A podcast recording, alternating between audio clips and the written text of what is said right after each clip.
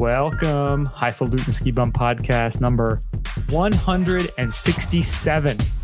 It is your pals, Mario and Brian. Mario, what's up? Not much. Happy to be podcasting today. Um, things got back to normal.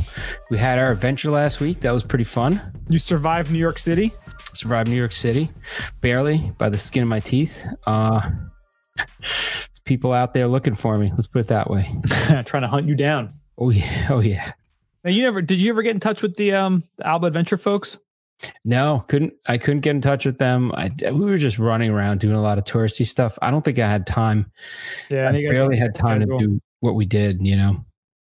Yeah, nah, that's how it is too. Like when you got a short a short weekend trip, you're trying to bang out so many things, and I know you guys were uh, had uh well, even no afterwards, like I got messages from people from the ski club. They're like, "Oh, I saw you Instagram. Are you in town?" I'm like, "I saw it on like Tuesday or Monday," and I'm like, "Yeah, I was in town, but like I didn't have time to do any, you know."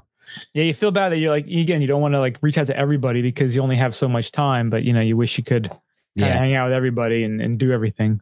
I mean, we did, you know, took, you know, Melanie and, and my girlfriend and, and her son, and we were doing a lot of touristy stuff, which was cool for me because, like, you know, you don't often go to New York City and do the touristy stuff. So it is kind of nice to do that once in a while, you know? Yeah, wherever you live, you never do the touristy things. And then you move away and you go, I wish I would have done the touristy things when I was living here. Yeah.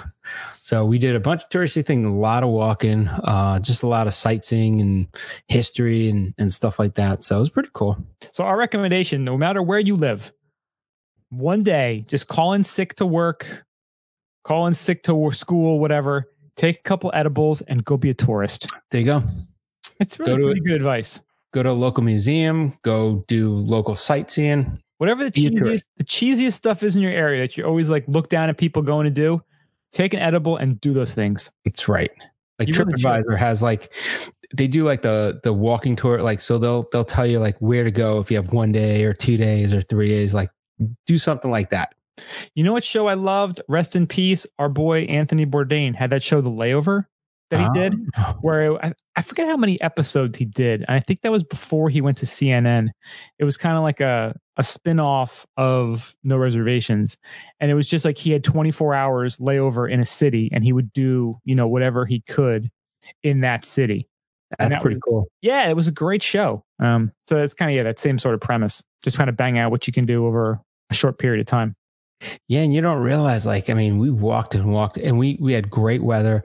So we got really lucky. I really wish we caught up with Alba Adventures and their whole family because it would have been cool with Bodie and, and Melanie and stuff like that. But we just didn't have any time. I mean, it was just we were running from we did go we got to see the spy museum, which was actually kind of fun.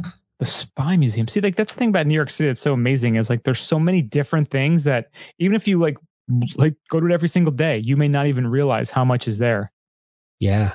We saw the Freedom Tower, Spy Museum, Empire State Building, and then walked a whole bunch of places. And we wound up walking past, like, you know, Flatiron Building. We went to downtown, saw the bull at Wall Street. I was like, they were like, what do you mean the bull? I'm like, you got to touch the bull. Like, this is, it's Wall Street, you know? It was just kind of an iconic thing that you're like, you know, we walk past the Federal Reserve. I'm like, this is where all the money comes from. This is where they steal it from us.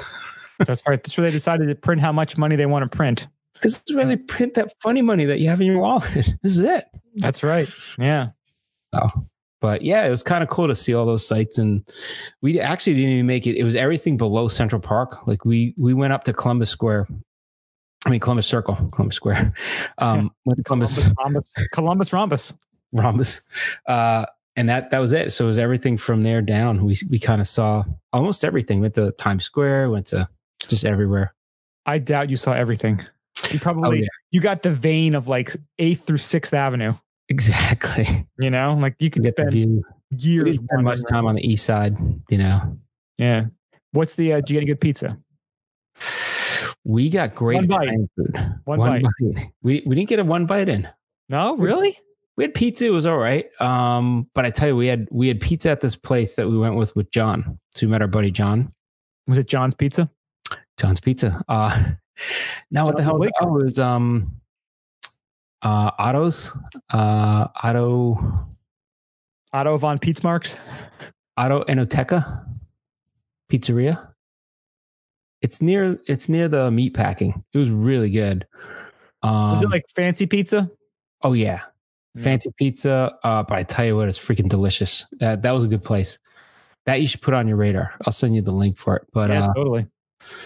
I'm trying to figure out. I'm trying to. I'm trying to start blowing off work more and embracing the, the the my true ski bum nature and just kind of fuck around more and because you know what like i just had this like epiphany i'm like you know what's so dumb a nine to five job and going every day to something that doesn't make you happy when life is short and you need to experience you know like i just want to like one day just go and just go and try a bunch of different pizzas like why do i need to take a vacation day and only get a certain amount of, to do that I know you gotta have pizza, man. like I want to go to New Haven. Like I didn't. I, I maybe I knew realized, but I just re-realized they're supposed to have like the best pizza in the world in New Haven, Connecticut. Like how weird is that? Like why haven't I had any of that pizza yet? It's Uh, fucking bullshit. Now the beauty of this Otto Enoteca is in the bathroom. If you're in the men's stall, the men's urinal, I just sent you a picture. There's a nice sight to see. And Oh, look at that! so I didn't say anything to. John because he said he goes there once in a while. I'm like, when he goes in there, just below the sticker of the middle finger, there's a uh now there's a highfalutin ski bum sticker t- too. So Is that a, is that like a Mickey Mouse middle finger? it is. It looks like one. I love it. Um, so yeah, we did that, and then we did the uh Starbucks has the roastery, which is pretty cool. It's like a whole scene there. Oh, And then, they have like oh yeah, like, does one that serves alcohol too? The Starbucks. yes, they have a whole bar upstairs. So we had some drinks there. Um, John bought some forty dollar pound of coffee, which that was is such delicious. a John thing to do. hey, it was delicious though. It was bourbon. It better be. It was barrel bourbon barrel aged um beans or something like that, and it tasted just like you were drinking bourbon. It was wild. So it was really good. Uh, and then we went to the um, same night. We went to Washington Square Park, walked around. It was all like a lot of weed going on, and uh, In Washington Square Park, there was weed. yeah, at least there wasn't guns and there wasn't needles going around, so it was good. So we moved up in the world. Um, I will tell you, according to the One Bite app, your Otto Enoteca only got a 5.4. ooh, damn. Just throwing that out there, Cool. so you know. Um, Not saying that that guy really knows anything. that see now now I gotta gauge my you know my own personal preference on on this is where you gotta gauge the guy that's gauging it. So No, uh, was was the pizza really that good, or was that because your palate has adjusted to Florida pizza that you think it's good? No, I'm still pretty. I'm I'm a pretty hard demander of pizza. Um, and down here, there's very few places that kind of make even the ability to call themselves pizza. Mm. So I'm pretty. I'm still pretty good with it. Um, no, it was a good pizza, but I had like a fancy pizza. I had like a big mushroom pizza. So it's like I, I gauge it on the plain. Has to be a plain pie, and that's what I gauge it on. But I didn't do that. Mm. And I'm just plain. I got you. Um, uh, and then we went to what was really cool the um, Restoration Hardware, where they have a bar on the third floor and a rooftop. Do they really? You basically go in, get drinks, and then you sit on the couches and shit like that and talk. It was great. And then you buy a bunch of overpriced furniture because you're hammered. Oh yeah, you're sitting on like nine thousand dollar couches, just hanging out. I was like, this is kind of cool. It's like it's like a living room, but not my living room, so I don't have to clean up after. So it was great. That's pretty smart. That's where you got to have a party and just everybody buy their own wine and you all hang out together. Well, I was thinking, you know, like Bed Bath and Beyond. Like, I don't know if they were maybe thinking like way ahead. Like, I feel like the Beyond part should be the weed shop. Um, I'm, I'm thinking, or a bar. Why not have a bar? So this is actually, I've thought about this for a long time. And then seeing this restoration hardware, I was like, see, this is what I was thinking about. You have a big store, like a giant store. What's going to get people in? You know what? Have a bar. Because you know what? If you're a guy or girl and you don't want to shop with your significant other, or you want to take a break, you go to the bar, hang out at the bar for a little bit, but like, all right, maybe I'll shop for some more shit. Then you get hammered and then you go buy some more, a bunch of shit you don't need. That's pretty smart. So I'm thinking. Why isn't Costco doing this? it's the only way I'd buy a nine thousand dollar couch. Let's put it that way. Yeah. Because I'm a fucker.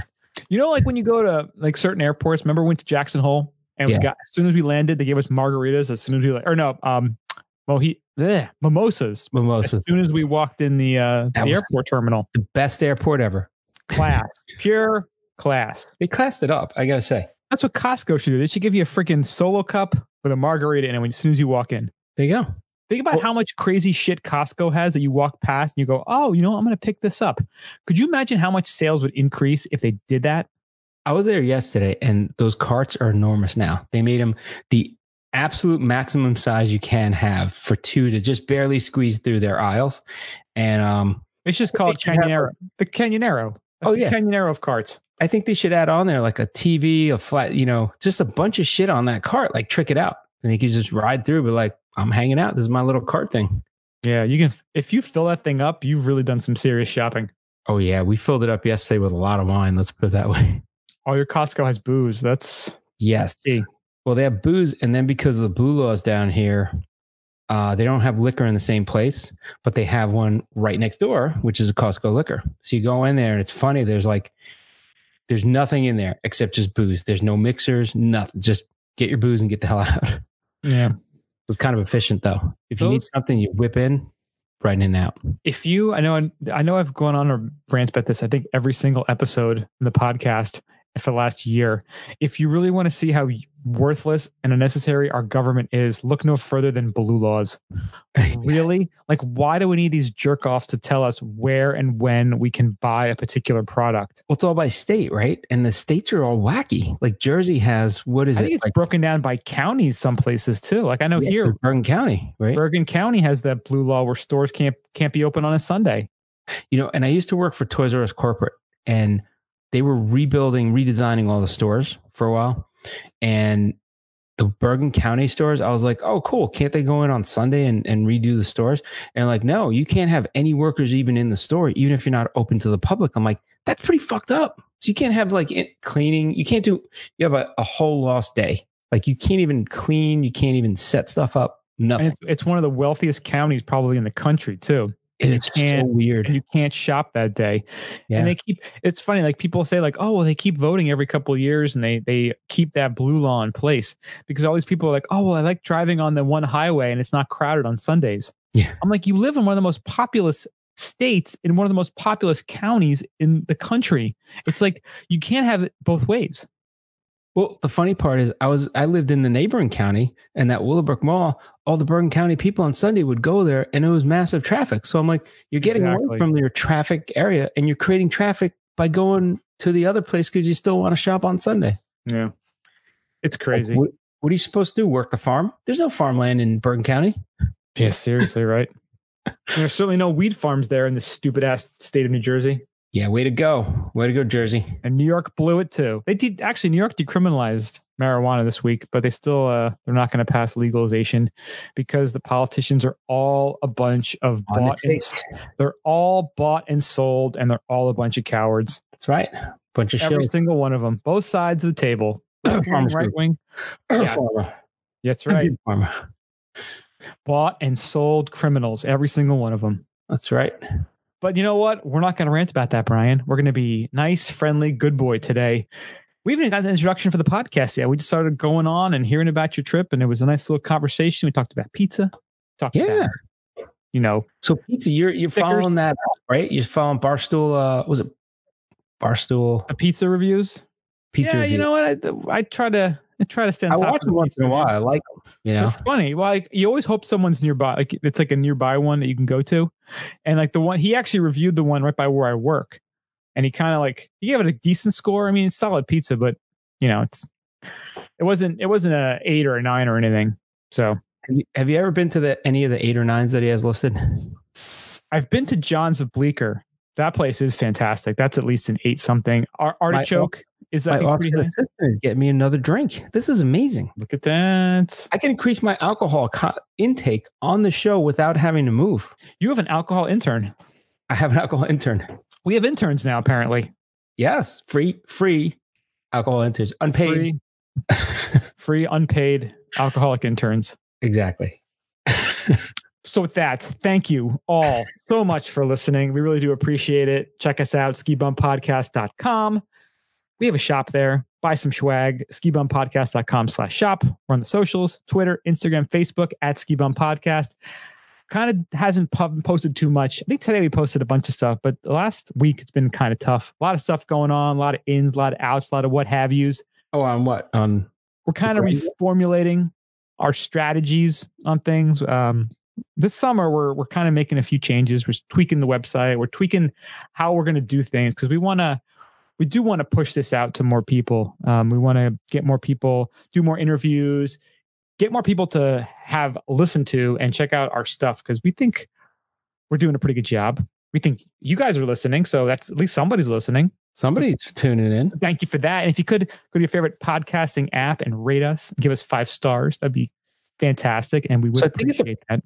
So I think it's appropriate. We're talking about rating. Um, we have to send out information to people or post on our website that we're going to be up for voting for the uh, podcast awards that ah, are coming up.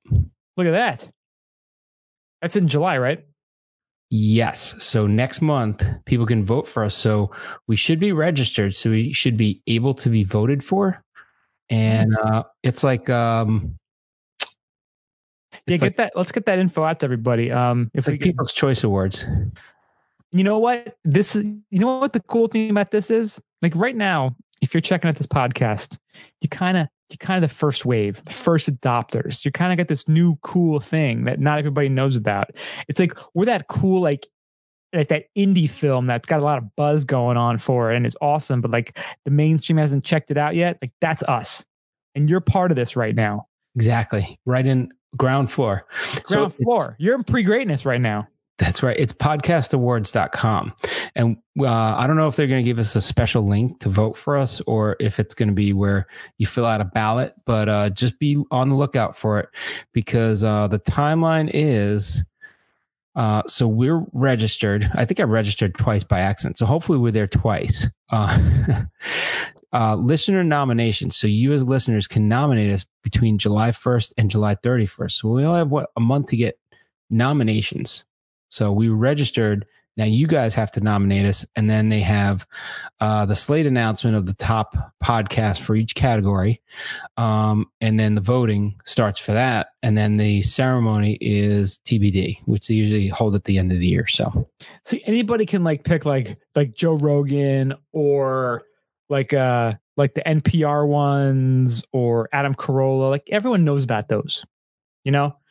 They don't need awards. They already have like Ferraris and shit. That's right. You know, you want to shake things up. Vote for us.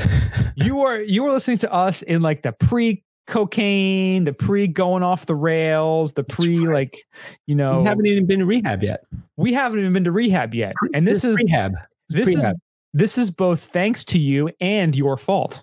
So mm-hmm. we have to enjoy this phase together now, but we also want to prepare for the next phase. Like imagine like us getting pulled over like drunk and high in a snowcat. Like wouldn't you want to be like, oh my god, I was listening to those guys like years ago. I knew it would happen to I those knew guys. It would happen. If it was anybody, as I was reading this article, I was like, it has to be those motherfuckers. We'd be on like Mario. We'd be on like YouTube live, like us, like just hammered like in a stolen snowcat. Like, don't you want to be part of that? Be part of our legacy.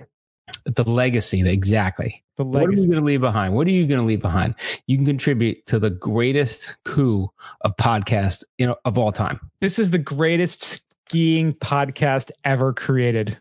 Let's right. be perfectly honest with ourselves. You know it, and we know it. Once it hits your ears, you just can't resist. It's just like it's like it's like the Matrix. You got to spread us like a virus. Tell your friends. Tell tell your friends to tell their friends. Be well, like, like their commercial. It's true. Yes, just spread the word. You know, we do appreciate it, and we love doing this. And as you can tell, spread it like you're spreading syphilis these days, like syphilis in the 1700s in Paris. Right, that's right, right off the boat, just spreading that syphilis. Let them eat syphilis. I believe that's what Marie Antoinette said. Right? Yeah, she probably had syphilis. They all had syphilis back yeah, then. Everyone did. I'm surprised anybody lived back then. Like the average lifespan was like up until like 30. They're like, wow, he lived a really long life. He was 32. Isn't it funny? Like you see all these like anti-vax people coming out, and it's like people like Jessica Biel, who now Jessica, you're a wonderful actress. You're gorgeous. You're stunning. Don't quite see that doctorate degree on your wall in any yeah. of your posts when you're showing your ass. You know, like, I, there's definitely not a degree back there. Jenny yeah. McCarthy, I've I bought the Playboys back in the day. You're you were stunning. Like you you changed my life.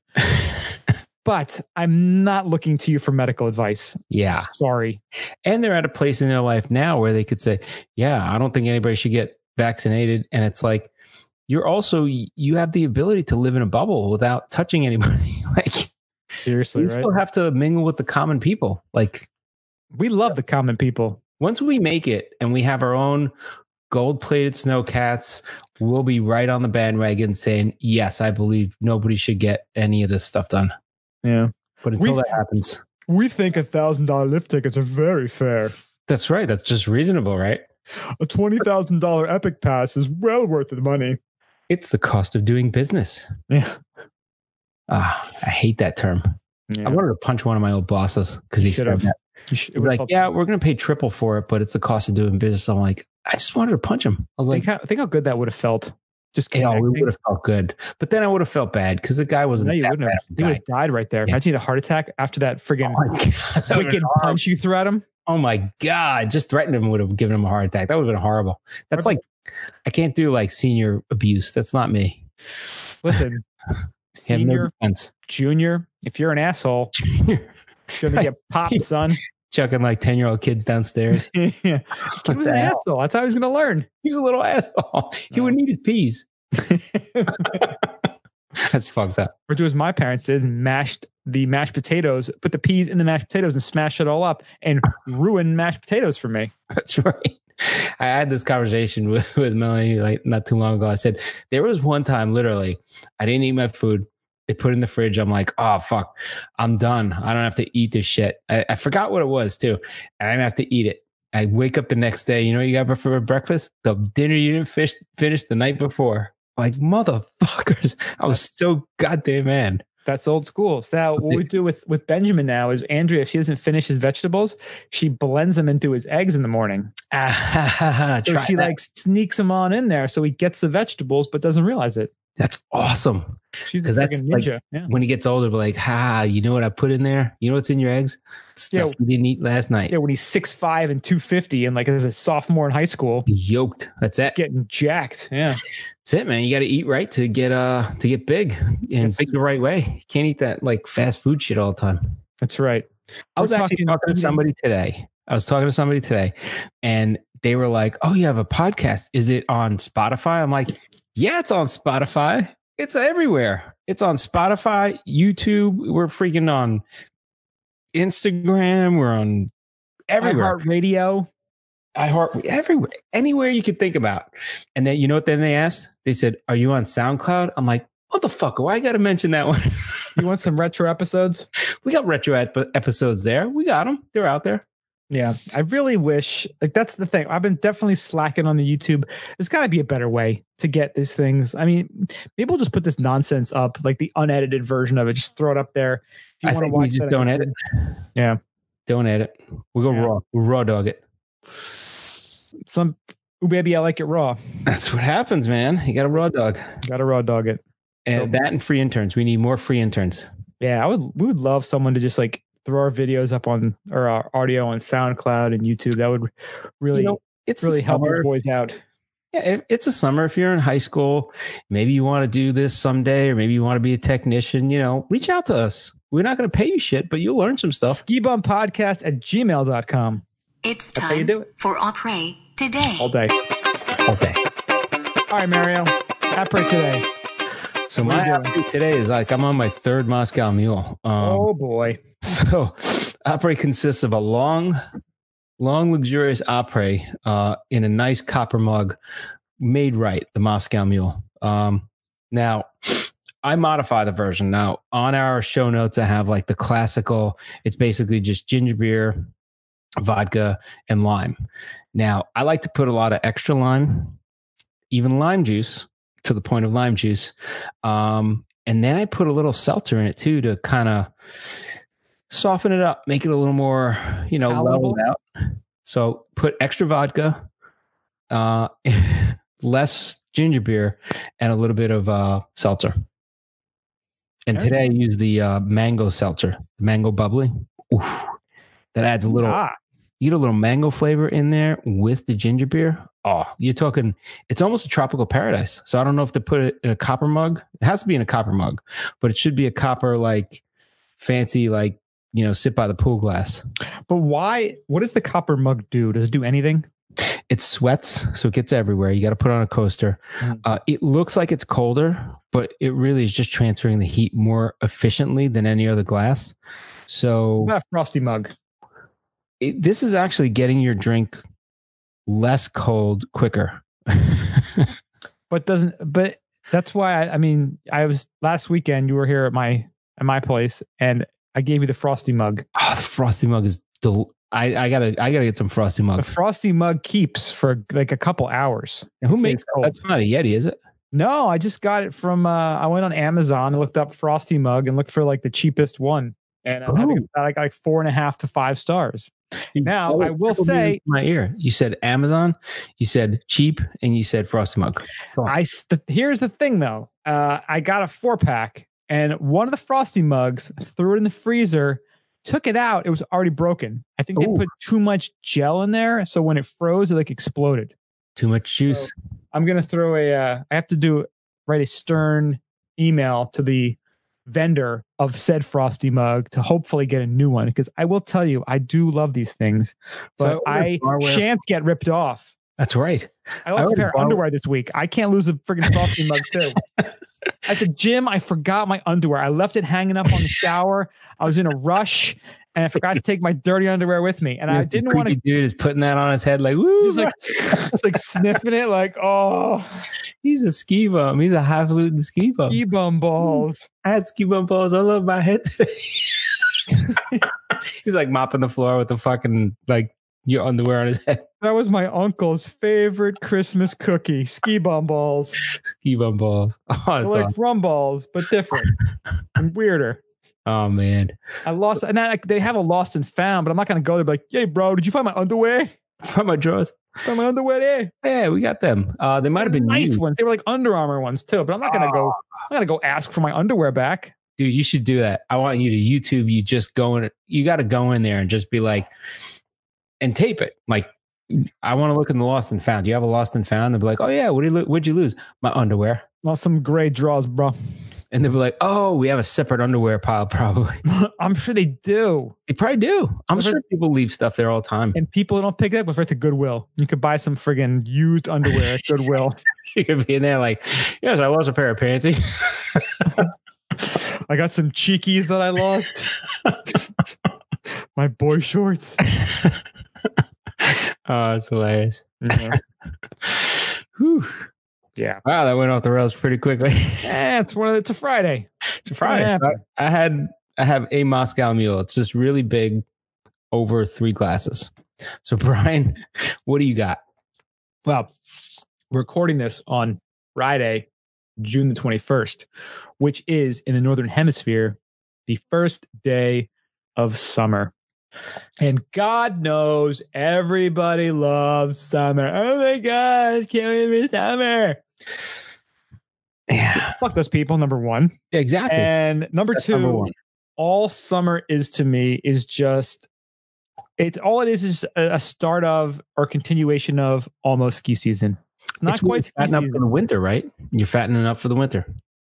Uh, you know, Most people I know they rent beach houses and they just get fat because they do no exercise, they drink and eat, and they sit by pools and go out to clubs and are hammered all the time. see, me and Andrew were reminiscing about you know before Benjamin, we had like a summer vacation, went down the shore, and we went there for a week, and like I can't just lay on the beach all day. Yeah, like I gotta go like eh, like it was like hot and like humid and awful and I had to like run at least like three to five miles every morning just so I didn't feel like a fat piece of shit. But in that five day vacation, her and I killed three bottles of tequila man. and two giant Costco golden margarita ready to drinks. Like like all I would do, I would get back from running and I would just sip margaritas all day long, nice. which I will tell you was awesome which actually goes very nicely into my après today, which is a watermelon margarita. Nice. This is watermelon season. It is watermelon. It- dude, watermelon is, I mean, I don't know if it's, It's delicious. underrated. It's just fantastic. Like, I went to Costco yesterday and you could tell it's watermelon season because they had a whole section all watermelons. A three pack, Like right? the watermelons are in no these giant watermelons in bins, and they were still setting it up. I was like, oh shit, it's a watermelon fiesta right now. watermelon. You know what? Watermelon palooza. Do you remember as a kid when watermelons had seeds? Yeah. Now that Like now people want to bitch about GMOs. Like I don't want anything GMO. You want a watermelon with fucking seeds, like a goddamn savage from the seventies? Fuck that, dude. The seedless watermelon is the it could be the top is in the top ten best inventions. It's kind of like our generation. Va- vag hair used to be hairy. Now there's no vag hair. It's There like you go. unseedless watermelon. It's you the have anti- hair, and then you you know same thing. You remove the seeds, remove the hair. Like everything is just easier. There's no there's no messy nonsense in the way. Exactly. It's all clean. It's all boom. You cut it, eat it. You're done. The watermelon or the uh where are we going here with this? There's no cutting on the other one. No cut, no time for cutting, no time But I for did mix. have I did have a thanks to you because after we talked about Merkins, we had a conversation. which time, Mario? My girlfriend did not know that something existed like that. So after pulling it up on the internet, she was like, "Holy shit! I didn't know this was out there." I'm like, "Yeah, I heard it from Californication." Was You it know, because of syphilis? It did the was hair fall out? syphilis and um and uh ladies of the night, shall we say? So they would put Merkins on, and I guess they would change them. So like they have different like wigs, you know, they, like wigs for your vagina. Like why not, right? But I was, I told her, I said, now they're really big in like making movies and stuff like that. So we we've been watching Westworld, so we've been binging that because she never watched it. And I'm like, there's a lot of naked people that are acting like robots, and I'm like, there are Merkins like a motherfucker out there because nobody has hair anymore. So it's like, you see any hair? That's Merkin, guys and girls. Porn, it changed society. Mm. It really did. That's, I mean, you know, let's be honest with ourselves. But think of something like Westworld. There must be like a Merkin room because there's so many people on set. They got to have a lot of Merkins. Just saying. Merca, Merca. Merca, land of the Merca, Merca. Merkin. Merkin. Where the hell did we? How did we get to Merkins? Like, I don't know. oh, you talk about cutting. Well, we kind of we went this to a strange yeah, direction. So I will now. This is one of my seedless vaginas. this is one of my favorite, most disturbing things I remember from the Opie and Anthony show, like back in the day. Like I used to love those guys. Their show was great. They were talking about there was some woman in like I don't know if it was the Village Voice or one of those um, like the personal sections or they a story. Now this girl or this woman was so crazy. What she would do is she would place a personal ad. She's like, I'm looking for a guy to hook up, blah blah blah. The only thing is, when we do have sex, I like to cut myself down there so ah. that when we have sex, I will bleed and it will feel like I'm losing my virginity again. And I remember hearing that Horrible, dude. and being so disturbed that someone would actually want to do that. It's And that there's probably, she's probably got like 30 messages from dudes being like, I'm there. What do you need? I- I'll bring the knife too. You want, you want to bring some, some isopropyl alcohol perhaps? What do you need? That's crazy. I'm like, wow, people are crazy. Or no way, man. Yes. And then I answered the ad. and then you get there and you're like, then- I didn't like, bring a knife. you know, I didn't realize uh, how attracted to you I'd be. She's like, she's like, I want you to cut me. And you're like, whoa, whoa, whoa, whoa. Is there a camera? Yes, seriously. it's fucked up, man. Cut me, Mickey. Oh, that's on TV. You know what? I fucking I was watching the opening credits. It says that um Sylvester Stallone wrote Rocky. Sure did. I was like, holy shit, I didn't know that. I know he could write. Jesus, I thought he was just like, oh, come on, Mick. What can he do? I appreciate it even more watching it. Now, did he write all 37 Rockies or just the first one? I don't know. I think it. There's a lot of. You still bringing back Rambo? Yeah, There's going to be a new Rambo this year. Dude, by the time I die, there's going to be, I gotta say, we're going to have Rambo 7, uh, Rocky 12, and probably Fast and the Furious 108. Dude, they're doing spin-offs of the Fast and the Furious now. That's they're doing like animated ones. They're doing like the freaking Hobbs and whoever the guy and Jason Statham, like The Yeah. Rock and Statham doing their own thing. Like it's just getting, it's getting, it was, it's been bananas from the start, and now it's going full fruit cocktail. It's just, they just don't give a, they don't give a crap anymore. They're just Yeah. doing whatever. I remember the last one I watched when they were going through the buildings in Dubai, like just like launching out the buildings and landing in the next building. But it's a genius. Like I really wish I, I would have thought of it because it's a genius franchise if you think about it. And I would say franchise because it's like so big. You're always going to have new cool cars that come out, new cool paint colors. Like everything is new and cool. And I tell you what, so um, I have Forza on the Xbox, right?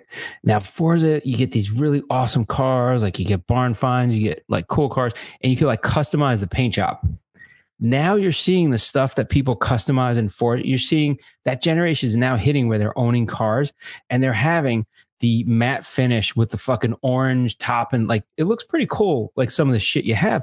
But I'm like, wow, nobody would have done that years ago. But it's because like now all of a sudden people are like, yeah, I had a car like this in Forza. I always wanted this car. You know, like it's pretty I saw, cool. I saw some video of a, a Lamborghini, and I don't know if it's fake or, or real, but the guy had like a Lamborghini remote, and he was actually changing the color of the car with the remote. Oh, nice. Like, how cool is that? Like, you know, it's going to happen. Like, maybe because No ticket then. It, it- the car was red, no blue, no green, no yeah, black. it was Like, a black Lamborghini. Officer, as you can see, I have a neon green Lamborghini. that's right. You must be drinking right now because I don't see a green Lamborghini. I don't see a black Lamborghini. I see a green Lamborghini. That's so awesome. Whew. Technology, man. But yeah, so oh, so so we were talking about margaritas. It's margaritas to Merkins to uh, cars. we've uh, this we've been all over the place so far with this. Good. But yes, so watermelon margarita summer. This has been a favorite of mine for the last three years. This is like my go-to summer drink. And I'll tell you why. Number one, it's delicious. That's that's that's part and parcel. It's delicious. But also, you can drink them and you can kind of the watermelon kind of helps you stay hydrated, which is sounds kind of weird I like that. Yeah. but it does. You can like if you had a pitcher of a margarita, you'd probably get pretty toasted. You picture this. Interesting. They actually have watermelon juice now in the stores. I like the pulp. I need that texture. I like that's part of what makes it enjoyable to me. It's like I like pulp in my orange juice. I like pulp in my margarita. I'm a pulp fan too. So this margarita. So I mentioned Costco before we were talking about it. Kirkland Signature makes a premium golden margarita ready to drink. It's got the tequila in there. It's not, it's delicious as it is, but I am not someone to take things as they're handed to me. I like to modify them, adjust them to my personal tastes. You life So, hacking it. I like I'm it. life hacking it. So, a little crushed ice, some watermelon, and the coup de grace of this beverage is the Tanteo jalapeno tequila. Ooh. Ah, so you get the watermelon, which is nice and sweet and fun, and you got the Tanteo jalapeno tequila.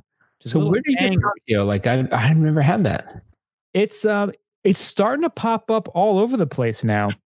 Um, they do a Chipotle one too, a Chipotle tequila. I haven't tried that one, but I will tell you, man, this is 100% Blanco tequila, 100% agave Blanco tequila infused with fresh jalapenos.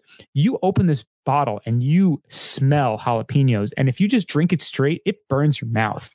Like it's no joke. This stuff, and Again, you put a little bit of this with the watermelon and the golden margarita ready to drink. You have a goddamn beautiful beverage, my friend. Nice. That sounds good. Like it really is tasty. You know, I don't like tequila, but I love margaritas. It's all mixed in with the stuff, and you know, it's a little hint. But you've started to have some good tequila. Like the if you have I- good tequila, it's different. Like I usually, I don't know. I, I usually I stay away from tequila, so like I'm just I usually stay away. But uh, but if if you get some tequila- anejos are really good. yeah. But the Tanteo, I think I've seen that, and uh, that's interesting. I gotta try it one of these days. And what are you having out of? I'm having have a frosty mug, of course. Boom, boom. Why wouldn't I? I have three of them because one obviously ruptured on re-entry. So you know, we got three of them. So I ordered uh, some um, martini glasses from Wayfair, and I ordered a set of six. So it comes in, two of them are broken. So I call up Wayfair. I'm like, "Look, do you want me to send these back, or you know, do you want me to send them back, and then you send me a replacement, or you send me a replacement, and then I send them back? Like, what? How does this work?" They're like, "Oh, just keep them. We'll send you another another set." I was like, Okay. okay, like while that was fun and fine and dandy, like I don't need more than like four glasses anyway. And I ordered six. So now I got a set of 10. And I'm like, what the fuck do I do with the other four? So I'm like trying to give them away to people. And people are like, oh, I don't need glasses. Oh, no, that's all right. I don't need them. I'm like, will somebody take these goddamn glasses from me? So did you get stemless or stemmed? I got the stemmed. I'm a classic. I'm, I like the classical stuff. See, I hate stemmed glasses. You don't like, Like, stemware at all. I don't like I don't I like stemless wine glasses. I like stemless martini glasses. I, I just, like the stemless wine glass if it is the vacuum sealed Yeti stemless kind of thing. Doesn't have to be Yeti, but it has to be that kind of thing. It's freaking awesome. Mm-hmm. Because red wine, I know what's the temperature, 50 something degrees or whatever, almost room temperature. I drink my red wine at room temperature. But white wine, I want it to stay nice and uh, nice and chill. yeah. See, I have one stemless martini glass that I use for my Manhattans, and Nice. I lost one of them. It was Ah, it just it died, and now they were they were free ones. They were Gentleman Jack freebies, and I love Alright. this glass. I have one left, but I did find that I had a couple of. uh They sell this brand Host. They actually sell martini freeze plastic martini glasses. So like the that sounds good. so The unbreakable ones are great because you do them outside or inside. it's like the frosty mug, but it's in a martini glass. So you freeze the whole glass. See, that sounds good. Yes, I'm looking at these now. They're thirty four dollars for two of them, but you know what? It's well worth it. Well worth it. So the stemless, like I've seen, I've had stemless at bars where they do the stemless and it sits in a bowl, and in the bowl they have ice and it keeps it colder. That's mm-hmm. actually pretty, pretty baller. But for having that at home, that's a lot of shit to have. You got a bowl and you got a glass. Like I, I just want to fucking take something out, make a martini, and especially a martini. Like you're making a martini. Like I don't want to have to make the bowl that it sits into. You know what I mean? It's too much work. Too much work. Throw it in the freezer. Too much ice. Too much work. Throw in the um, fridge. I like it. Yeah, I like these. And you have it outside, unbreakable. Unbreakable. That's what I like. Because you know what? The stem, again, you have the freaking stems on there. Another thing I'll, I will drunkenly drop and break. Here's the problem though. Like, so I love the idea of unbreakable, and I've seen a lot of unbreakable shit. When you have something that you drink alcohol out of, when you get drunk, you're like, hey man, this is unbreakable. you're gonna try to break that shit. I guarantee you, eight times out of ten, you're gonna break that shit. So in a way, it's kind of like when you wake up the next morning, broken glass over the place. You like actually makes you reevaluate your life and your decisions, and forces you to be a little bit smarter next time. That's right. It talks to you. It says, come on, pussy, you can't break me. it's like, damn it. I heard this when I was drunk. And then you break it, and next morning you go, "I gotta, I gotta change some things up, man. This is just Thank you, stemless, stemless glassware. Fuck. this, this shan't do." I thought this was unbreakable. And you're sending, you're giving a stern Yelp review. I got hammered, and ran this over my car, and that shit broke. I want a refund. Sir, it was not meant to be run over. If you drop it from a normal height, yeah, I did that, and it didn't break, and I just This is not a 500 pound alligator we're talking about here. this is breakable. This is- All right. So we are here in the Après today, and since it's summer, we're going to talk about all kinds of crazy stuff. And this is from the good folks at NPR. They we talked about a wasn't it a bar a couple weeks ago that's serving non-alcoholic beverages for all those fun people who don't like to drink. And now it's becoming meaning drivers. Let's put it out there. The drivers. just for so you have a bar full of drivers and then a bar full of passengers. Yes. It's Oh, really, they should separate them. Have a drinking and non-drinking cool. section. A yin and a yang. Boom. And then you could put quarters, have a smoking and a non-smoking. So you separate everything into like one of four quadrants, and then maybe they can communicate with text. yeah. It's all just blocked off. That's really romantic. That right there, that's a that's a recipe for romance. If I That did, sounds like fun. Goddamn party in a bottle right there. that's a you got mail like 2020. So yeah, so craft beer without the buzz, brewing new options for the sober curious. Uh, let's talk about Athletic Brewing Company. They offered a non-alcoholic limited edition double hop IPA last week, and it sold out in 32 seconds. And they were totally overwhelmed by this.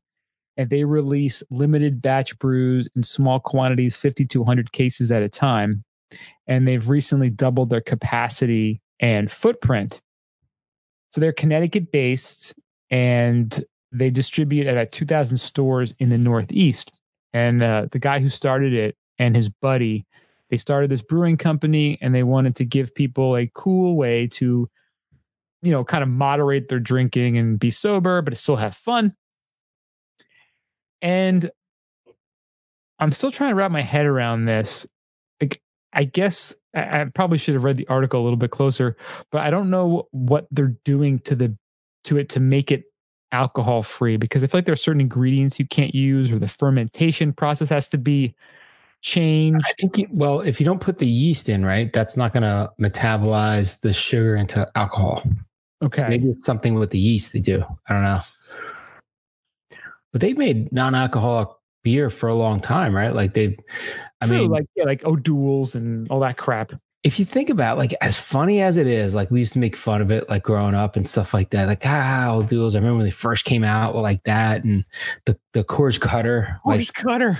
right. I mean, all that stuff. Like I looked at it and I was laughing when I was when I was young because it was the first time it was introduced. But you actually think about it now, and I'm like, that was actually pretty pioneering for them to come out with something where they want to sell beer because that's their product, but they know people don't want to have alcohol. So why not make something for people that don't want to drink or can't drink because they're driving or want to cool it out? Like maybe have a few 8% IPAs and you're like, hey, hey, I still like beer. I'm not drinking water.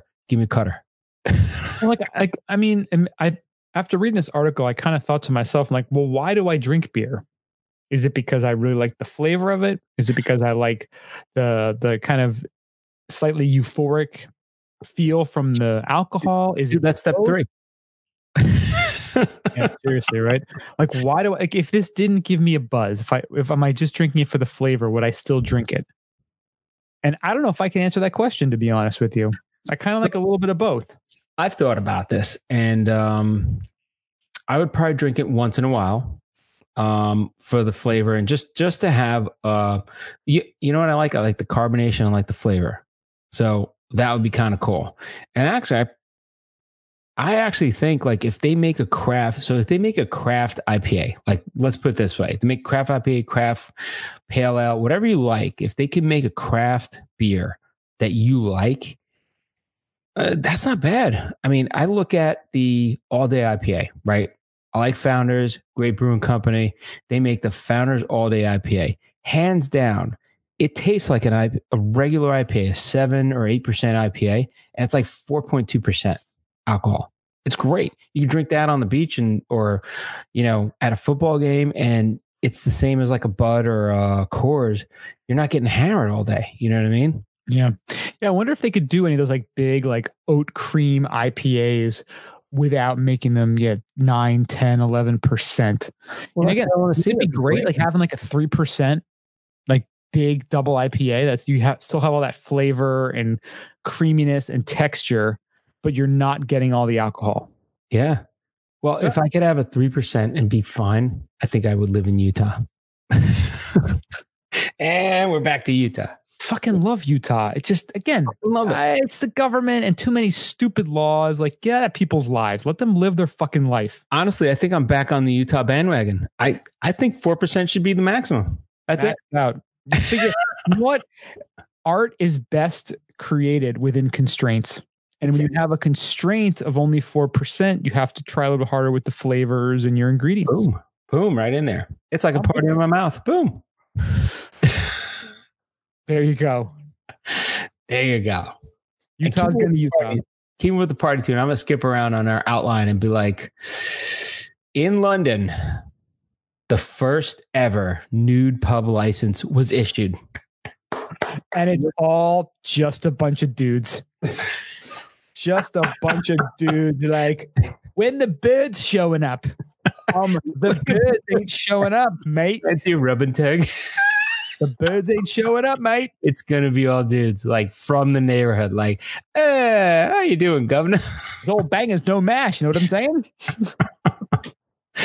all right. So, um, in in London, and in, this is the first. So, London has a uh, in London Soho neighborhood, Norman's Coach and Horses pub uh, was issued the first permit to allow nude, um, like to be nude, uh, ever. And what started as a nude charity calendar featuring featuring pub regulars sparked the idea for the Coach and Horse to become the first drinking hole to apply a, for a nudist license.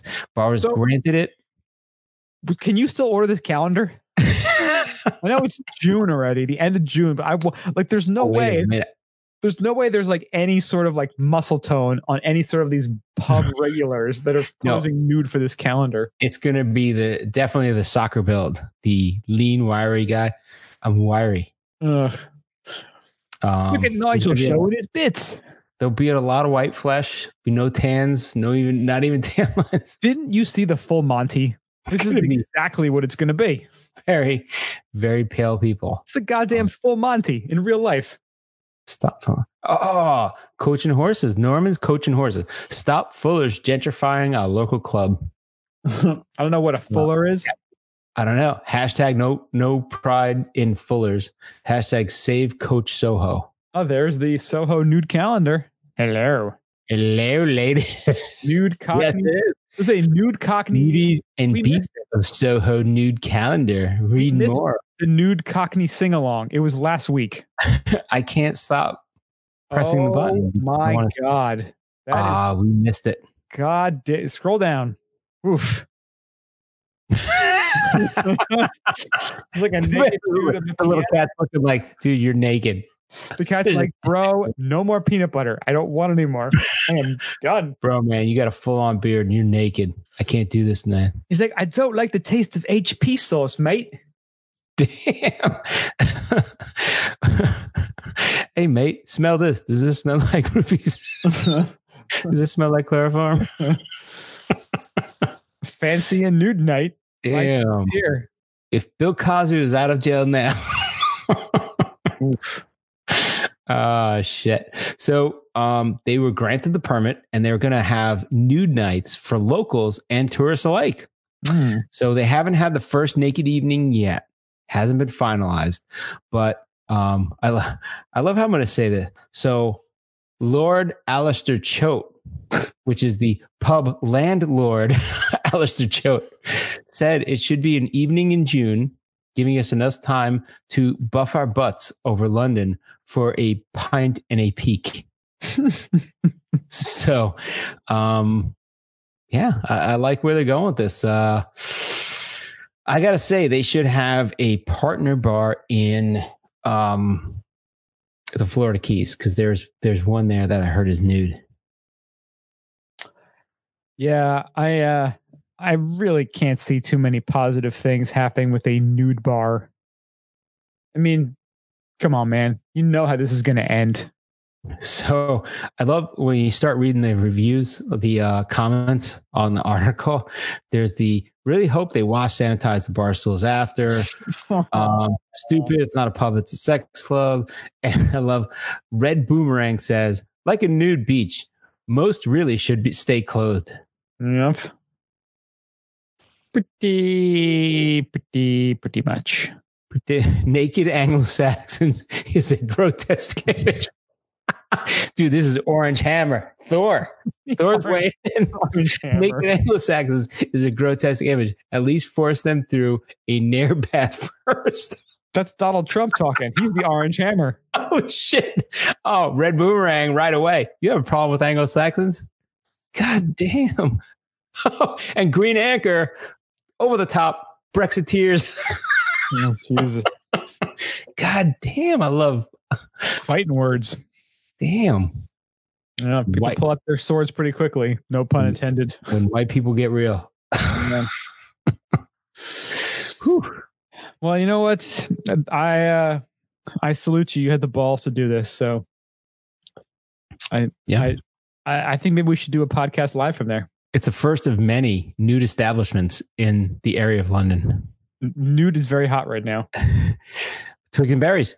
And Why not I have a bar So- Twigs and berries? Well, Now the Oh. question is, do you have to walk in there naked? I mean, like when does the nakedness start? Like, is there like a corridor you go through and like remove your clothes and it's like, hey, it's party time? Is it the edge of the block? Is it the moment you give the password Fidelio? Like what what happens then? Do you have to wear a mask? Do you wear no mask? I'd I'd like to see some sort of Are mask. pets allowed? Like, you know, service pets? Like, Mm, I don't know. What's going on here? yeah, Monkeys? it's just just going to be a bunch of fat drunk dudes. It's Like, what if the what if, what if it's really crowded and guys are like like rubbing their dicks on you as they're walking Um, by? You know what crowded bars are like. well, do they have a girl to guy ratio limit? Eh, but could you imagine? Would anyone be comfortable? it's all dudes watching a soccer game naked, I'm like, all right, I'm out. I gotta Well, you got to think what kind of crazy chick is going to want to be in a room full of naked dudes? A crazy chick that wants to get a lot of dick is what I'm saying. Or maybe a girl that just wants to flaunt it, wants to get the eye, the alluring eye of the neighboring visitors. I don't know. Yeah.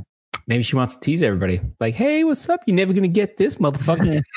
And there's a bunch of dudes there with like semis, like bumping into each other. I think it's a great idea for girls because they, they can look at him and be like, dude, there is no way unless you shave your ass that I'm gonna be with you. Like, you better get rid of that chest hair. Like, they can give pointers. They can walk up, but like, you're never gonna get somebody like looking like this. You know what I'm saying? Don't you want to have like the best image of yourself? Like, don't you want to look great naked? Just saying. Just Have saying. this chick judge you. How do you get there? People judge you. People look at you, man. Dude, you got to trim that stuff. You know, I was just saying, you know, like you need somebody to like hit you on the on the arm, but like, hello, governor, you need to trim the uh, around the twig and berries a little. Yeah. There's, I just, yeah, this seems like a completely horrible idea. yeah, there's a lot of uncomfortable situations and conversations coming, and uh Could you imagine being like after skiing at like an après ski bar and it's a naked après ski bar? dude, pretty ski bar, Everyone's just like smelling.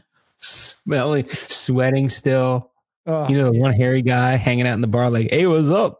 Hairy guy's always going to be naked first. Hairy guy's like, yeah, I got hair. I'm still clothed. He's the squatch. Yeah. Yeah. So good luck, folks. Squatching, squatching out the competition. We'll have we'll have the links there if you want to go and check this this wonderful spot out. Put on your calendar. Yeah. I think we're gonna skip the last story because it's a bummer. I don't want to talk about it right now. I think Oh no, you got to cover it, man. I like I like the motto. yeah. All right, so we will talk about it, and this how- do it? I'd like you to do it. Okay. So um the iconic master distiller of Whistle Pig passed away. And I like, you know, they have a motto at Whistle Pig after his death, and it is what would Dave do? Um, I think it's pretty cool. Uh, so they said, you know, November 1st, 2018 was a dark day for the world of whiskey when Dave Pickerell, longtime distiller who helped grow Maker's Mark and um, and a lot of their other brands, one of which is Whistle Pig, he uh, passed away suddenly at the age of 62. So it was a tremendous like loss for the distiller. Um, and you know, cool looking guy, you know. Um, but they said he did a lot for the company and a lot for like getting.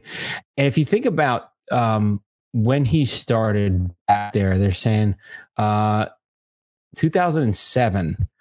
Um, he helped um, launch Whistle Pig.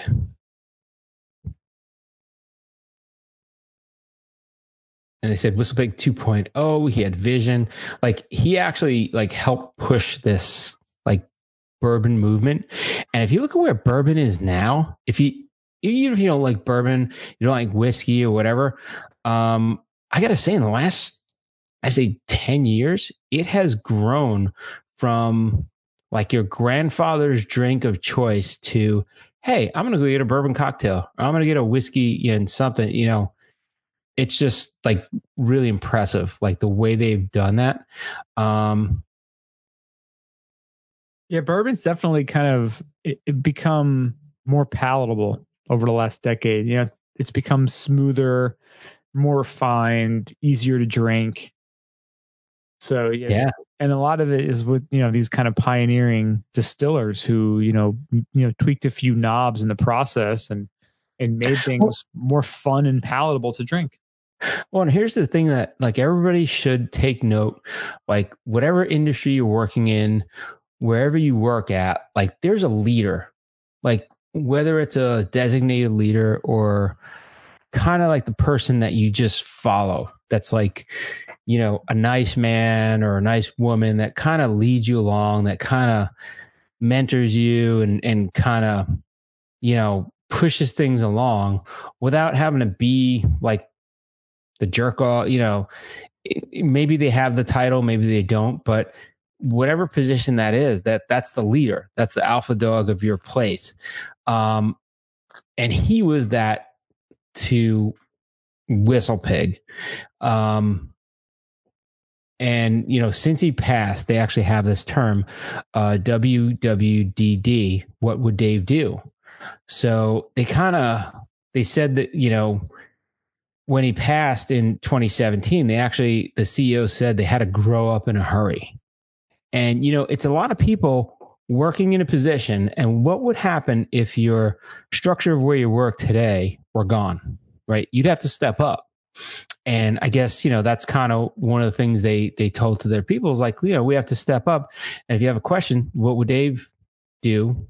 Like that, that's what you would think, you know. And uh, I think it's pretty cool. I think it's a it's a good tribute to him that he still uh, is having an effect on the people that kind of are there. Um, what if we died? Who would carry on the podcast? That's what we're looking for. Yeah. We need to, the next generation is not ready yet for the podcast. Where's that intern? Yeah. I don't think Benjamin's ready to take this over yet. What would Brian do? What would Mario do? You know, Mario would drink a shit ton and just like say a bunch of shit and pass out. You know, that would happen. Uh, what would Nick do? Like we could say that. What would John do? What would, you know, you, you gotta, that's what true. would you do from this point forward if nobody was there to guide you in your everyday work or or life? You know, like it's one of the things. Like you said, it's a bummer, and it is a bummer because I think about a lot of things. And I mean, hey, when I lost my dad, I was like, well, what would my dad do? You know, what would the person leading you into what what whatever you do in your career, what would they do? And that's your mentor, and that's great it's great to have a mentor. It's great to have had somebody touch your life in a way that you can follow their example and that will lead your life into a good path. Yeah. No, 100% true. Like, you know, I'm looking at your skis on the wall behind you and you know, the skis are the skis are asking, "Why am I on the goddamn wall?" Dude, not, they, not on your feet, on the goddamn snow. Dude, they're pissing me every day. Every day I come into this place, they're pissed at me. You know that's why I love my one pair of black crows. They, on the actual ski, right where you're where you're uh, you lock in your boot, it right. says if you can read this, you're not skiing. Ah, oh, see, yeah. If you can read this, you're not skiing. That's unless you're a fucking superhero. unless unless unless you're skiing with your hands That's in your right. bindings. That's right. Now, yeah. if I was Iron Man, I'd ski where the fuck I wanted. Think about that. Yeah. Iron Man should have had like skis pop out. It's the same. I'm sure he did at one point. Yeah, not anymore. So yeah, so it's you know it's it's always good to to, to take a second and, and self reflect and and you know think about you know imagine like just having a life where you had that much passion for what you were doing that you you know dedicated your life to a craft. And I think so many of us right now kind of have jobs that we we don't love that are just just a, a paycheck you know and if we could really just kind of hone our abilities and our skills and our passions and just work with those and and do that every day like just how much more joy we'd have in our life. Again like if we do this every day or turn this into something we're working on every day yeah. that that's that's our goal. Well if you're even if you're listening to us you're you're you know, maybe you're thinking we're established. I mean, hey, we just started this on a whim. We're like, hey, let's do a fucking podcast and this is where we're doing. But I tell you, you have a big job at a big company, and that's all great and fine and dandy. But I've been in a position where you have a job, you have a company, and you're worried that you're going to go out of business every day. And it is fucking scary. And I tell you, that fear leads you to, to realize what's really important in your life. Have you been pushed to that point where you realize what's important in your life? And that's where you set your list of here's my list of important things. When you had Benjamin born, I'm sure that was one of the top of the things on your list that wasn't there two, three years before. Yeah. You know, I mean, that's just what happens in life. I mean, you you go along and you your priorities change, and I, I, it's good. It's good to have people touch your life. It's good to people help and touch other people's lives. I mean, that's that's where you're a good person versus a shitty person. In my You know, opinion. you know, it's funny. Like, uh, you know, when when Benjamin was born, most people think like, oh, you know, you're going to buckle down your career and work harder and try to move up. I actually have the complete opposite. Like, I've, I've, Fuck this place. well, no, you really realize what's important. Not as important, right? You realize how, like, some people, like, all they care about is their career and getting to the next level and getting promoted. Dude, all that shit is a facade. It's all just, they just dangle this carrot in front of you that you think, oh, if I'm making, you know, two hundred thousand dollars a year, I'm going to be happier. I'm going to make two fifty a year or a hundred or whatever, whatever your your number is that you think is the number that's going to lead to your happiness. All that job and that promotion is going to lead to is more time away from doing what you love. Unless your job is you love doing it. If you love your job, that's that's nirvana. what they You- say you're never working a day in your life, right? right you've you've you know cracked the code but like i look at my job and i my full-time gig and i get i derive zero joy from it i would it's actually made me look at it and go i don't ever want my son to have a corporate job. I want him to figure out his own destiny to be his own man to be his own person to you know yeah maybe he's a struggling artist or a ski bum or but if he's like passionate about what he does and loves what he does every single day like that's what i want for him. Not to just be you know mindlessly commuting to work and thinking oh fuck it's tuesday it's three more days till the weekend it's not a way to live life No. life is so short and so precious and if you're not doing what you love doing you have to make a change Well, here's the other thing too. Like, you know, uh, one of the big things I do is I look back at photos sometimes and I look back and I'm like, holy shit, I was really happy. You know what I mean? I'm really happy now. But I look back and I'm like, wow, I was I was really miserable. And then I was really happy way back. And then I was really miserable and then really happy. And you realize there are moments in your life where you're happy and you're miserable or whatever, not whatever. Um, but you see it in other people. And I posted something on Instagram two days ago. It was my nephew James, and it's the first time he touched snow. He's from, born in Florida, and he was up visiting me when I was up in Pine Brook. And I think it had snowed a little, and there was some snow on the trees. And there's the picture I posted of him, and I, you know I put on there. Remember the first time you ever touched snow? That was mm-hmm. actually the first time he ever touched snow. And if you zoom in and you look at his expression, he is so fucking happy. I've never seen that kid happier in my entire life. You know, he touched snow. It was fucking great. And I tell you what, you, you start thinking back in moments of your life where you're truly happy. And that's when you realize happiness is there for all of us. We just have to tune in to what really makes us happy. And that's that's where we're at. Like yeah, and it's, not it's usually it's it's usually not something you bought in a store or something you you know there's so many things that we think like oh if i well, as soon as i get this i'll be happy. And you know what? It's never the case. It's never a thing that's going to make you happy. It's going to be an experience. It's a person. It's people. It's you know it's it's being part of something that's going to Yeah. make you happy. Like and that's why you know you, you look at people again who make a ton of money a lot of times they're miserable because they think because of this job or because of this promotion or because of what you're doing here you're making all this extra money. And you know what? Because i'm making this much money i'm going to buy this fancy car and i'm going to get this fancy watch and i'm going to go Yeah. do this. But you know what? Like it, it's not that's not what's making them happy. It never you keep chasing that carrot. You keep trying to get that next big thing that that's oh well once i get this then i'll be happy and you keep doing that and keep saying that to yourself and you have this giant house full of a bunch of shit and you're still not happy Yep.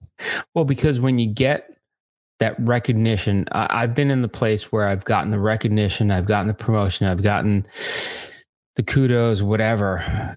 And then you look and there's nobody there to share it with you. And you know what I was missing in my life? I was missing that whole structure of like, well, what does it really mean to you in your whole life? And you know what? I realized I was like, fucking means nothing. It means what it means is what it means to me in my life, not like getting that, achieving that goal. So that's when you really start honing in on your goals. Like I was happier having après ski at the Folie Douce and Val Thorens than I was getting my fucking first, my job as a director. Like that, like while that was great and financially actually got me to go to Val Thorens.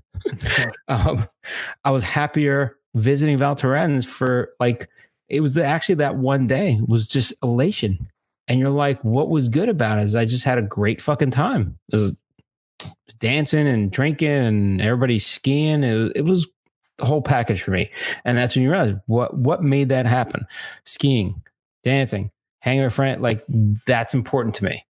Yeah. And then, you know, do that in your life. And I, I tell you what, you'll realize that you'll be much happier if you stick to that because like you said, the price tag, the the the status, it means shit. I've been around people that are multimillionaires, you know what? They're fucking miserable. And they even say, like, I thought it was gonna be better. You know? Yeah. Mm-hmm. But then by the time they get into that whole system, they're millionaires, they're in a system. They can't get out of it. Yeah. yeah. And then they get a stage three cancer diagnosis. And then they go, oh shit, this is my time is actually limited. I'm not superhuman. I'm not a god. I'm just a pile of meat, pile of flesh with an expiration date, like we all are. Yep. It's kind of like 300, right? So 300, you're looking at these dudes, they go out there, they're fighting this Persian army, whatever, and they're ready to die at any point in time, and they're happy dying. You know why? Because they've lived a good life. And that's the the that's what you want to do. You want to be able to live a good life. So if you pass at any point in time, you're happy. You die with a smile on your face. That's how we should all live. That's why, but I think that's why a lot of people are so frustrated and so concerned and worried about dying and trying to, you know, live to a, you know, a, a higher number to a, an older age because we're not living the lives we want to live. And we think, well, if I'm around a little bit longer, then maybe I'll have time to figure out what's yeah. going to make me happy. And we keep like delaying this and dealing with our bullshit everyday lives that we're not happy with, thinking that if we live a little a little more time, we can figure out what we want. I know what I fucking want. I want to ski more. I want to be on the mountain in the mountains all the time. Am I there now? No. Why? Because I'm I'm selling my life to a particular job. Yeah. And, or lifestyle. I mean, you know, it, it all happens. I mean, but that's just it. So like everybody puts that thing out there. They say someday I'll do this. Someday, someday, someday, someday. When is this someday? Someday's not an actual thing. Someday's a an idea of I'm going to kick it down the road. Someday's never going to come. It's true. You have to you have to make it happen.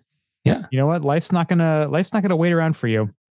You're gonna get you're gonna lose uh you're gonna lose cartilage in your knees, you're gonna get older and atrophy your muscles, and you're not gonna be in as good a shape and be as young as you are now ever again.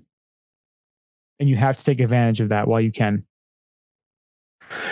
So I remember like one of the I, I listen to Les Brown once in a while. And you know, he's old school like motivational speaker and a lot of people have taken his stuff and then modified it and and and do that stuff. And uh one of the things that caught me, he was like so it's the quote where he's talking about what if you were on your deathbed and sitting around you were all the things that life gave you that you could do. You could be a sports person. You could be like, you could be an athlete. You can do amazing things. You're smart. Like all these things that for whatever reason, you didn't let them live. And on your deathbed, they look at you and they say, We came to you and you let us die. We're going to die with you. I mean, that's fucking scary to me. Oh, yeah. You That's, know, I mean, uh, you have all this potential, but if you don't use that potential and you don't live your life and be happy, it's going to die with you. And there's nothing, nobody, you could just breathe easily because you know what? There's nothing that's anybody's going to do about it. It's it's for you to do something with it. And if you do something with it, great. If you don't, well, that dies with you too. Oof.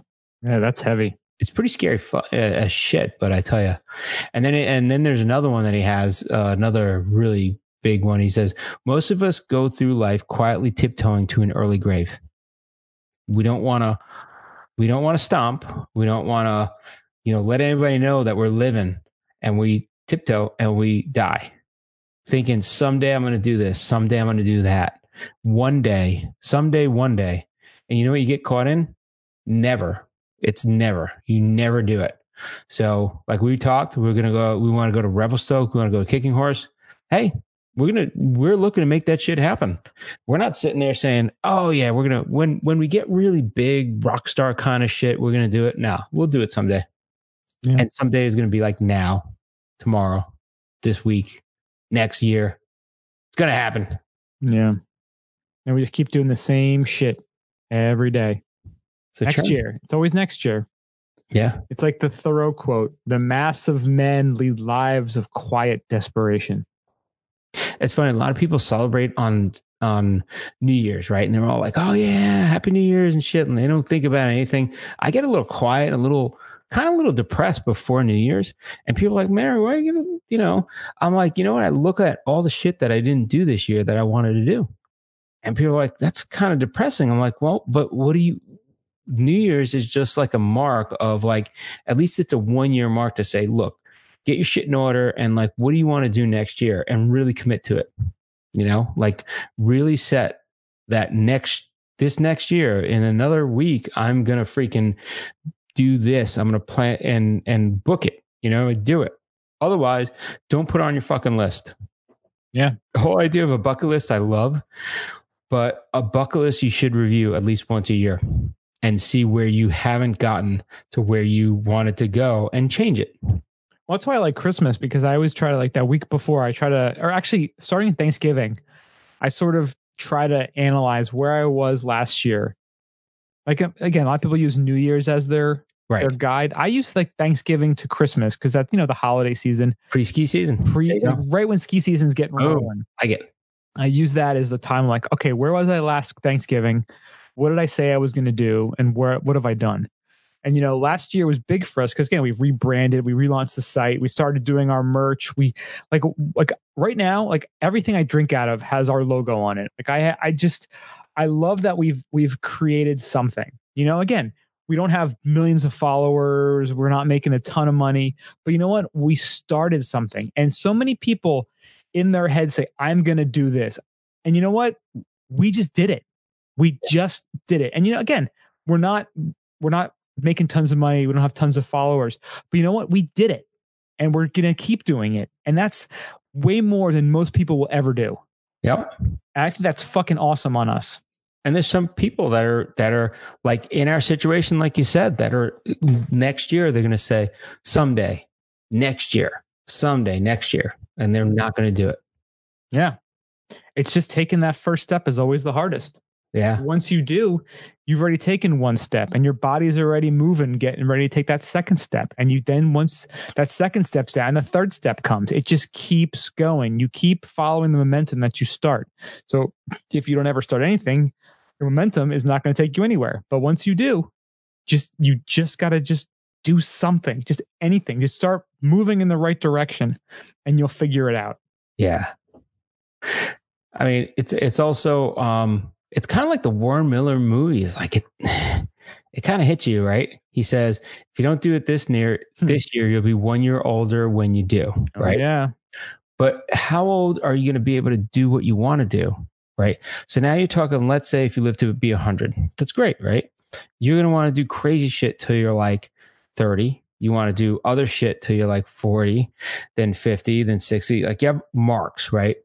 And pretty much, I see myself skiing pretty well the same way I want to ski now, probably till about almost 70, right? So now I'm thinking, instead of thinking, even if I live to be 100, I don't have till 100 to do the shit that I want to do, to ski the places I want to ski. Now mm-hmm. you're going to cut that down by 30 years, maybe a little bit more, right? Now you take my age that I'm at now. Now you're talking about the window is closing again a lot smaller. And now you're talking it closes exponentially like 30 years, 20 years, 10 years. And then when like that's what you got to look at. Like your your timeline is and that's assuming you stay in good health. You know? Yeah. That's a big assumption. It's fucking horrible, dark way to look at things. But I Especially you being what, in Florida. You got pythons in your backyard and alligators, meth heads. God, every, there's a lot of shit that can kill you down here. meth heads. the meth head population is, is like growing. I don't know what happens. It's actually growing everywhere. World War Z down there. That's right. Fucking zombie apocalypse coming. You know, at what point? You think you might have 20 years? Zombie apocalypse or super volcano comes, you're fucked. You only had 10. You're And you didn't even know. It's gone. Meteorites, everything. Everything's coming after you. Everything is is is there to give you a warning that you should be making this happen now. Exactly. You tomorrow is not guaranteed. That's that's the one I tell you what, I've known a lot of people that pass and I tell you what, you could say you're going to do this tomorrow, tomorrow, next year, another day. Tomorrow may never come. You might not wake up tomorrow. Yeah. Do the fucking shit you have to do today. Get Make it done. Make it happen. Get it goddamn done. Mm, God damn. That was the deepest après today segment we've ever had. I almost cried in that outbreak. That's fucked up. I That's got a little crying out. This is not a après isn't for crying. Après is for partying. God damn. I think I need to take a whiz. I think that's why après is so or après today segment is so wonderful. But we look forward to it because again, it's a celebration. It's a celebration of life and of the day. Yeah, it is. See? You go out, you conquered, and then you celebrate that conquering. and you reflect. See, with deep reflection, we're deeply reflecting. That's right. We're doing now. Yes. Let's get into the gondola. All right. So first up in the old gondola, uh, 25 year, 2,500 year old bong suggests ancient Chinese got high at funerals. Damn, I love the Chinese. Yeah. You know, it just goes to show like this plant has been part of human consciousness and within human society for way longer than any of these stupid laws that these bought and sold politicians have ever known. Awesome. Um, Hey, Brian, I'm not uh, seeing your levels that high. my levels aren't that high. Are they better now? All right, I'll talk into the mic. I think I was reading and not talking into the Ah. microphone. That's bad on me. Hey, I just want to mention something. I know I- people are going to be like texting me tomorrow, like, what the fuck, man? What happened? We can't hear the madness. We can't hear They're the like, madness. man, I heard you getting hammered in the right today. So yeah, so historians have long been aware of the use of cannabis in ancient times, and it's one of the oldest cultivated plants in East Asia, and references to it appear in written text as early as 1000 BCE. Damn. Now, a group of researchers from the Chinese Academy of Sciences hmm. has added something significant to the historical record a 2,500 year old bong. The archaeologists who discovered the ancient smoking device referred to it more scientifically as a wooden brazier. But essentially, it's a big old group bong used to hotbox the ceremonial hut at funerals. Damn, the hot box, the hot, uh, what do they do? The sweat hut, the sweat lodge? That's fucking great. Yeah, Hot box. right. Sweat lodge. Hot box of sweat lodge. That's why they were really hallucinating. It's the heat plus the THC. Oh yeah, right. Crunking it up, man. The research led by archaeologist Meng Ren and published earlier this week in the Journal of Science Advances noted that chemical analysis of a burned botanical residue at the Jirzankal Cemetery in the eastern Pamir region of China indicates that cannabis plants were burned in wooden braziers during mortuary ceremonies. This suggests cannabis was smoked as part of ritual and or religious activities in western China by at least 2500 years ago. Damn. And that cannabis plants produce high levels of psychoactive compounds. All right. How about a Snoop Dogg THC sweat lodge? Dude, that's friggin' that's some Wu-Tang shit right there. That's what I'm saying. See, it just came to me. I had, Wu-Tang. I had to look it up. I'm like, does Snoop Dogg does Snoop Dogg have like a chain of sweat lodges where marijuana is like legal, recreational? Dude, it just you know what? Again, I, again, I hate harping on. I really, I was just bitching to Andrea about you know bought and sold politicians again upstairs. But isn't it so funny how Europe, a uh, a continent that has been ravaged by wars for for thousands of years, Yeah. they've been so much infighting. I know I have relatives who are there. Um, my, you know, Andrea's side, her father lives in Norway. They are so anti-pot over there. I mean, you have Portugal, which decriminalized everything. it's weird, right? You have Amsterdam, which is, you know, they've a bunch of pagan warrior people. They were fucking smoking weed like crazy. The raping the Vikings that were raping and pillaging all throughout Yeah. Scandinavia. You know how weed?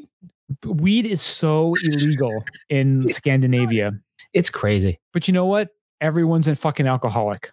And that's fine because it's part of our tradition. Dude, if I go to Scandinavia this summer, which is still on the on the table, I'm walking in like fucking Snoop Dogg, like rolling one, like, "What's up, bitches?" It's just it's so it's so goofy how again you can go and you know drink till you're unconscious but this plant that's been naturally growing for thousands and thousands of years And Amsterdam has not made a dent. Isn't that fucked up?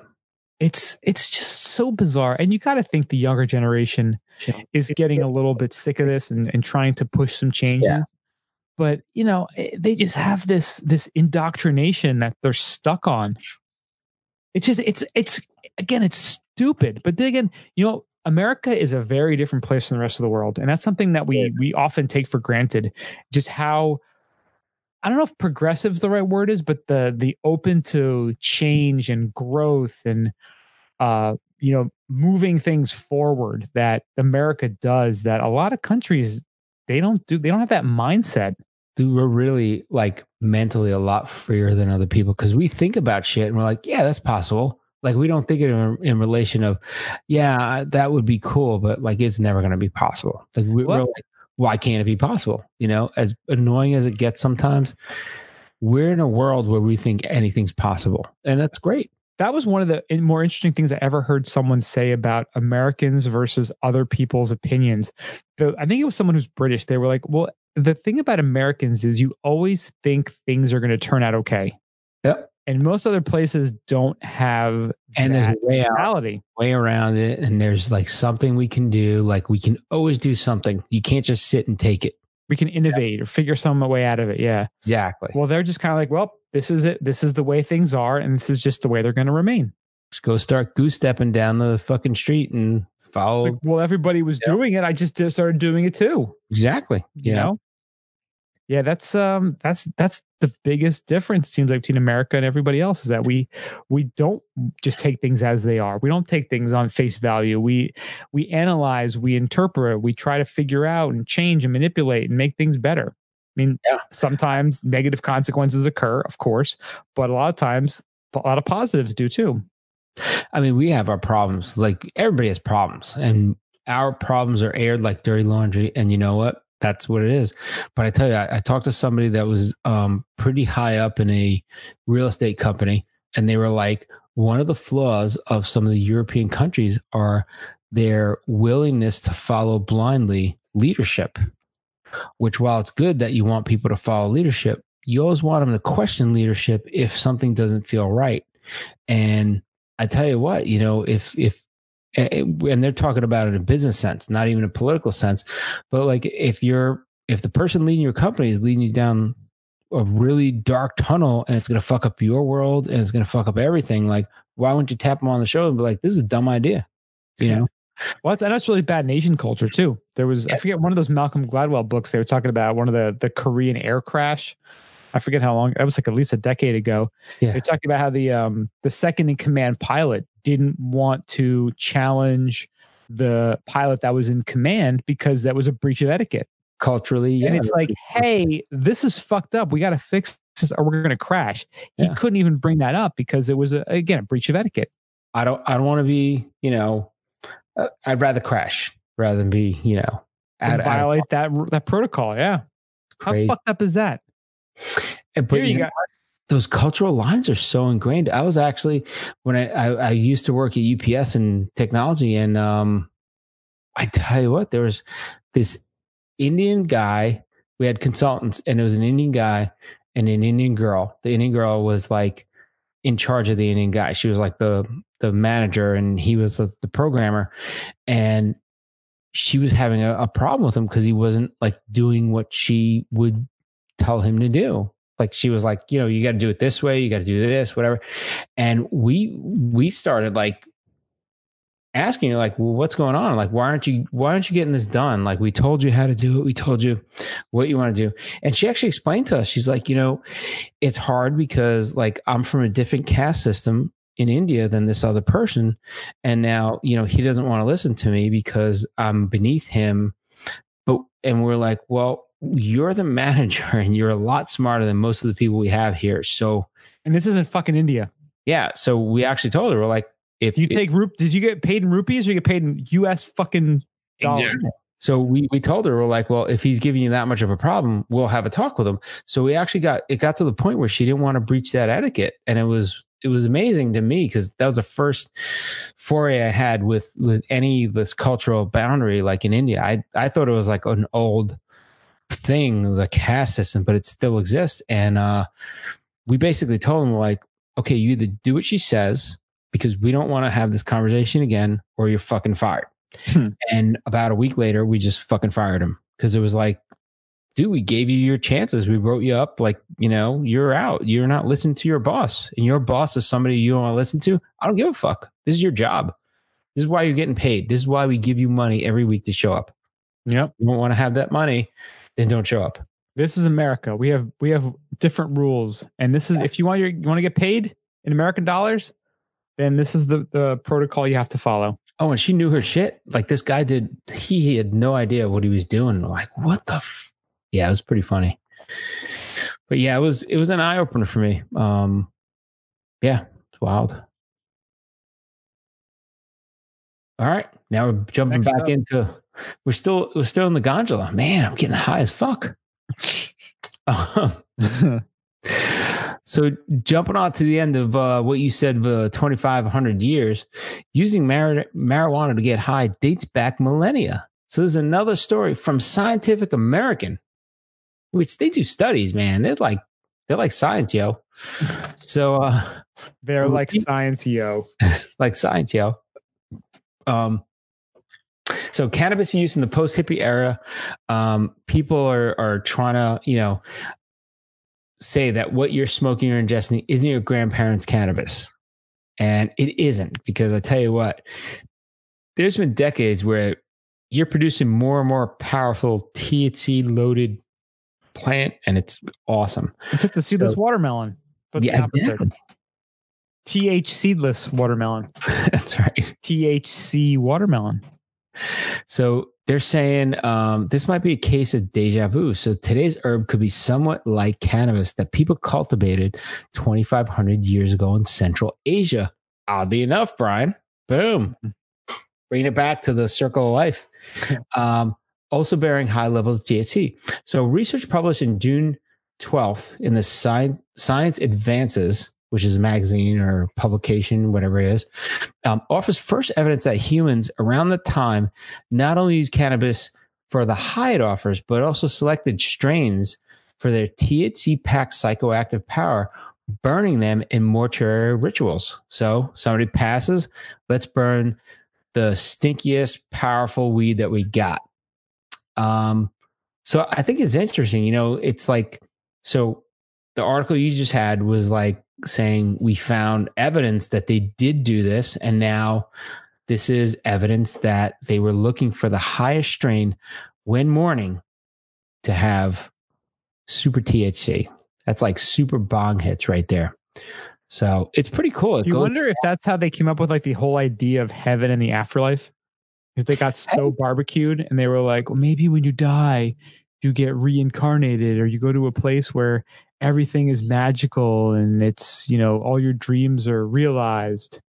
That's a really good point because I tell you what, like most religions, you know, the old religions have been around that long, but I tell you what, 2,500 years ago, that was like the inception of religion, right? And uh, I tell you what, if you're burning a lot of THC at a mortuary ritual and you're sitting with your friends and you're like talking about the person, you know, you've been to wakes. It's one of those things you, you kind of talk about, oh, well, it's great. You know, hope they're going to be good, you know, happy where they are. If you believe in the afterlife, if you don't, you know, it opens up that whole conversation of like, well, well, what do you think is the afterlife? You know, where do you think they're going? You know, Yeah. Oh, yeah. 100%. You know, And I think that's I think that's a, the big reason why a lot of politicians again I'm, I know I go on this rant every single week why they're you so go, bro. I think I think that's part of the reason why they're so afraid of marijuana and why it's legalized because I think it really does open up your mind to question a lot of the things that are you make you unhappy in life. And I think once people do start consuming more marijuana, they will again they will start to question why does our government even exist the way it does? These people are unnecessary. Why are they here? Why are they taking our tax dollars away from us? Why are they taking money out of my family's pocket to fund their pensions and their health care for their entire lives based on a, a doing a job that benefits pretty much just them and not their constituents? And I think that's what causes them. And I think a lot of self-reflection comes from cannabis. When you when you consume enough of it, you know, you get very contemplative and and self there's a lot of self-analysis. And I think some politicians may have had some experiences with that and not liked what they saw and said, I am going to make sure this is illegal for the rest of my life because they are uncomfortable in the shitty, miserable existence that they have. Mm. And that brought them to light and that scared them, as it should. Do you People think should be Europe, scared. so do you think Europe that's like demonizing it is waiting us out to say, hey, America, you get all reflective and shit, and we're gonna roll in just like bam, ba ba pow. saying I don't know if Baba Pow is really the um, the foreign policy theory that's going to stop America. hey, that's that's right from the UN. Did you ever have you ever heard of the stoned ape theory? No, Terence McKenna. let's hear it. This I've heard this on Joe Rogan a bunch of times, and I've looked it up, and it's it's purely fascinating. So Terence McKenna is a famous, you know, psychedelic adventurer, philosopher, and one I like of his. That sounds awesome. Psychedelic adventure sounds like psychedelic you're adventurer. adventures. Hey, take Imagine a fucking mushroom, kids. We're going on an adventure. Imagine a business card that said that. What's your title? Psychedelic adventurer. Dude, that's fucking baller shit. I'm gonna make cards up saying psychedelic adventure. So he actually had a book called Food of the Gods, and he proposed the theory that humans, the uh, early ancestors, Homo erectus, evolved into Homo sapiens mainly because of consuming psilocybin mushrooms. Really? Because of that consumption, it changed the brain chemistry and allowed for the evolution of the brain and the the continuation and evolution of human society. So you're saying the government is stopping the evolution of human society right now? perhaps, but also what's crazy about that is that also ties into speaking of India. Speaking of, um, you know how like uh, in Hindu culture, how they worship the cow. Yeah. they said part of that reasoning may be because these psilocybin mushrooms grew best in cow pies, cow Ooh. dung. Yes, it's got. and because these cows would lay these big, you know, giant piles of shit. Plops. Plops. We'll call them plops. We'll call them plops. We're, we're grown ups. And the mushrooms grew better in there. So they felt there was some sort of connection with the cows and the mushrooms. Nice. So they wanted to protect the cows and worship them because they felt that's where the mushrooms and the enlightenment from consuming them came from. Enlightenment. That's what it is. Isn't that crazy? That is crazy. not there's been like no scientific review it's considered pretty woo woo but you Yeah, know what how much awesome. Like you write up a whole thing. It sounds fucking great. People are like, this is really good. And then at the end, you're like, I have no scientific ability. I feel dumber for reading this. you get no points no points. and No may god have mercy on your soul that would be great. Just have like a freaking scientific journal where people write this awesome stuff. And at the end, here's a disclaimer. It's fucking, there you go.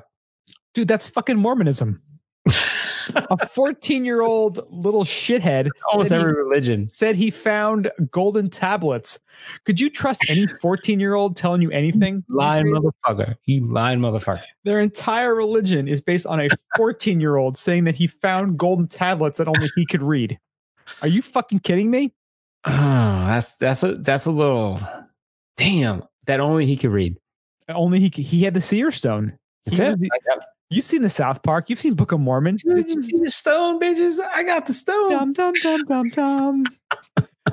but Mormons, some of the nicest people on the planet. Yeah. I got no problem with any religion. I tell you what, I got to say, the only religion that's annoyed me in my entire life. Right in your backyard. No, no, not even that. It's you love been, the Scientology. I think you're going to become a Scientologist. I could see you going full Xenu. I, I could actually, I, I could grip with that before doing other ones. Let's put it that way. Uh, hey, I'm Roman Catholic. This is what I do. Um, but I tell you, the only one that's annoyed me is has been uh, Jehovah Witness. And and we had a neighbor that was Jehovah. And I was like, I can't. Please don't come here and just talk to me. I just want to be left alone. You know what'd be awesome? We should start our own I religion. love what they do, but I don't like what they do when they come and they bother me. They're a bunch of miserable pricks. If you're a. Jehovah's Witness, you're just you're just an asshole.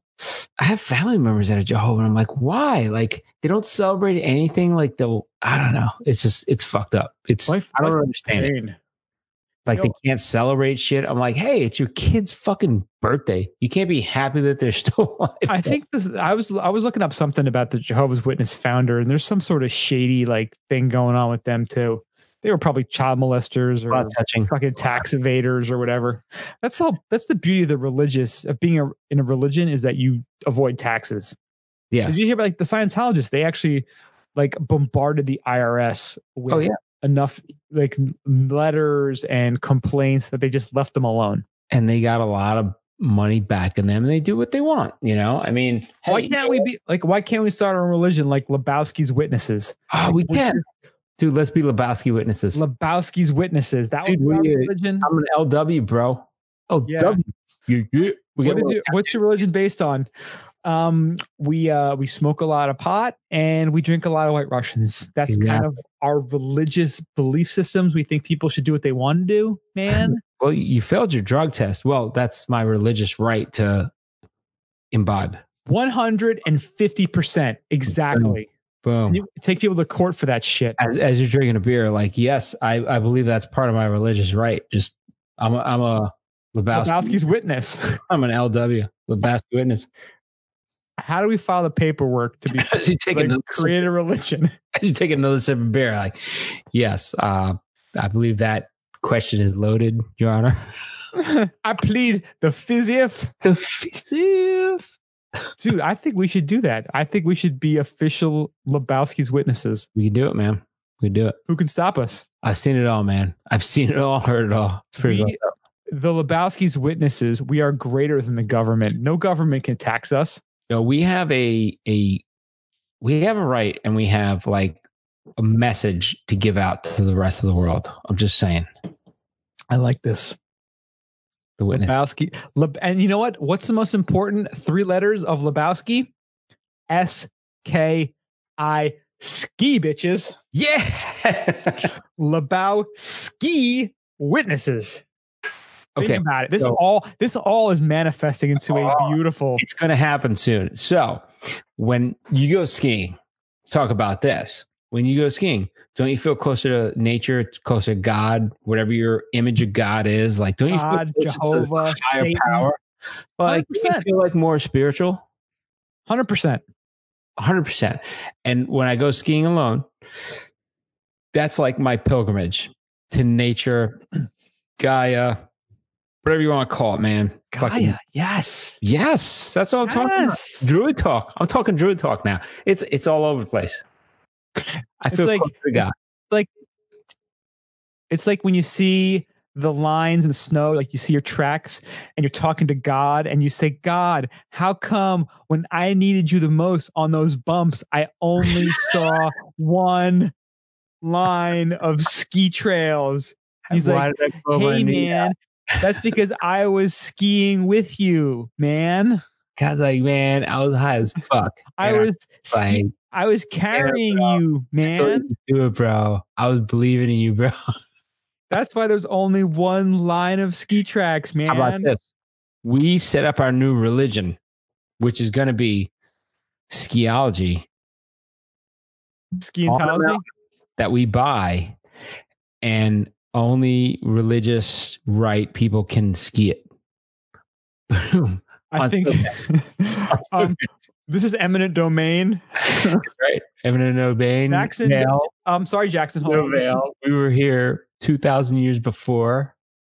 Eminent domain, Jackson Hole. We are taking over this entire, entire, uh, the entire Tetons are all part of our eminent domain recapturing of what, uh, the Lebowski witnesses have claimed for generations. That's right. Charles Manson. As their- as their whole- back.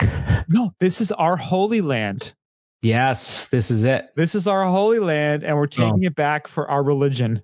All right, I'm uh, writing down some notes now. Um, If you are a attorney who would like to work pro bono as to help us get our religion set up, wait, pro bono is not with boners or something. It's like no, that's the that's the that's the bar in London. That's the Okay, pro good, boner good. bar. that's the no bono. That's the, that's the all bono. Oh, bono. We are pro bono. pro bono.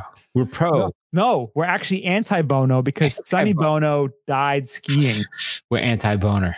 Anti no, we're pro boner. We're anti bono. God damn, I don't even know. This is You getting very out before like go to press. So, We need, we need a press conference. a bench press conference. dude, if we set up a press conference, how many people are going to show up? I'm think, Are we serving white Russians and weed at the conference? Is the is the important question. it's gonna be like Chappelle's show with Black Bush. And like, I got clickety cow. Oh Yellow cake. okay, yeah, yeah. Dude, pop brownies and white Russians at the press conference. Fuck yeah. I think we get some turnout. Eminent domain. We're doing it in San Francisco. It's like, do you know what that even I'm not wrong. We're doing it in San Francisco. Anytime something bad happens, go eminent domain. Like, do you know what that even means? Eminent fucking domain. Eminent. It's eminent. Just keep yelling eminent domain at people. Two people think Eminem domain. Eminem's like in dominance here. Yeah, Ma- Marshall Mathers domain? Yes. Right. Whatever, whatever. Just get the fuck out of my face. Eminem domain. Eminem domain. That's good. I like it. Eminem domain. I think we're on something here. No, but you got to do it in Latin so it sounds more officially religious, like Eminus, Eminus Dominus. Ooh, Latin. Eminus, Eminus Dominus. Just like s- Floris Dominus. shame. Damn, we're all over the place. Carpuscium. Mm. Carpuscium. Carpe scheme. That'd be good shirt. Right? I'd buy that. Carpe scheme. Skis the day. So if you want to buy a shirt that says Carpe Scheme, it might be up on Ski Bum Podcast, the shop. Got to look for the shop In two weeks. in two weeks. In two weeks. I still haven't made the Hawaiian shirt. It's still like again, it's one of my freaking 50. I still haven't sharpened my goddamn lawnmower blades. I Dude, I'm going to have my mom make you a Hawaiian shirt. I'm going to work on that now. I have the design in my head. I've actually got it actually I got it written down. I have It's it drawn out. It's going to be limited edition because she's she's in her older ages now. She sews great. She's a freaking seamstress. Boom, top notch. You give her her measurements. Boom, that's it. Sweatshop. Boom. Ski, skibumsweatshop.com. ski bum sweatshop. You just ski bum ski bum sweatshop is going to be the custom of the ski bums. That'd be awesome. Just all just custom onesies. Custom onesies, dude. I want a onesie. Oh, All right. Uh, so are we going to go to Kicking Horse next year? dude, I like that idea. Fuck yeah, I like it. a lot. I think that might be really like that that idea. might be, might be my birthday gift to myself I really like that idea a lot. because it's never going to happen otherwise. Boom, bitch. skis the day. Skis the day. Skis the day. Skis the All day. So where the hell are we on this goddamn friggin' All right, we got one more quick one here, and we're still in the gondola, of course. Oh yeah, San Francisco. It's funny we had like nothing for this podcast, and now it's like been like two and a half hours. There's a lot of shit on there. That's that's what we do. So, so San Francisco, We had a lot of stuff to say. Just saying. San Francisco has decided to ban vaping. Oh my god! Excuse me. That was burping and vaping. What's up? What's up, San Fran? Whoop, whoop, whoop. You used to be a cool city, and now you're just full of human duty. Bunch of What happened? Like I used to love that city, and now I'm just uh bunch of uh, bike stealing dicks out there. I'm like, that's a no for me, dog. bunch of Rice-A-Roni eating bike stealing dicks. That's a no for me, dog. so they've apparently banned Cable car running. they've banned e-cigarettes.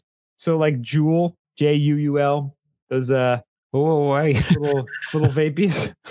it's the Juuls. oh boy. Uh oh. It's getting weirder. it's getting weird. Sorry.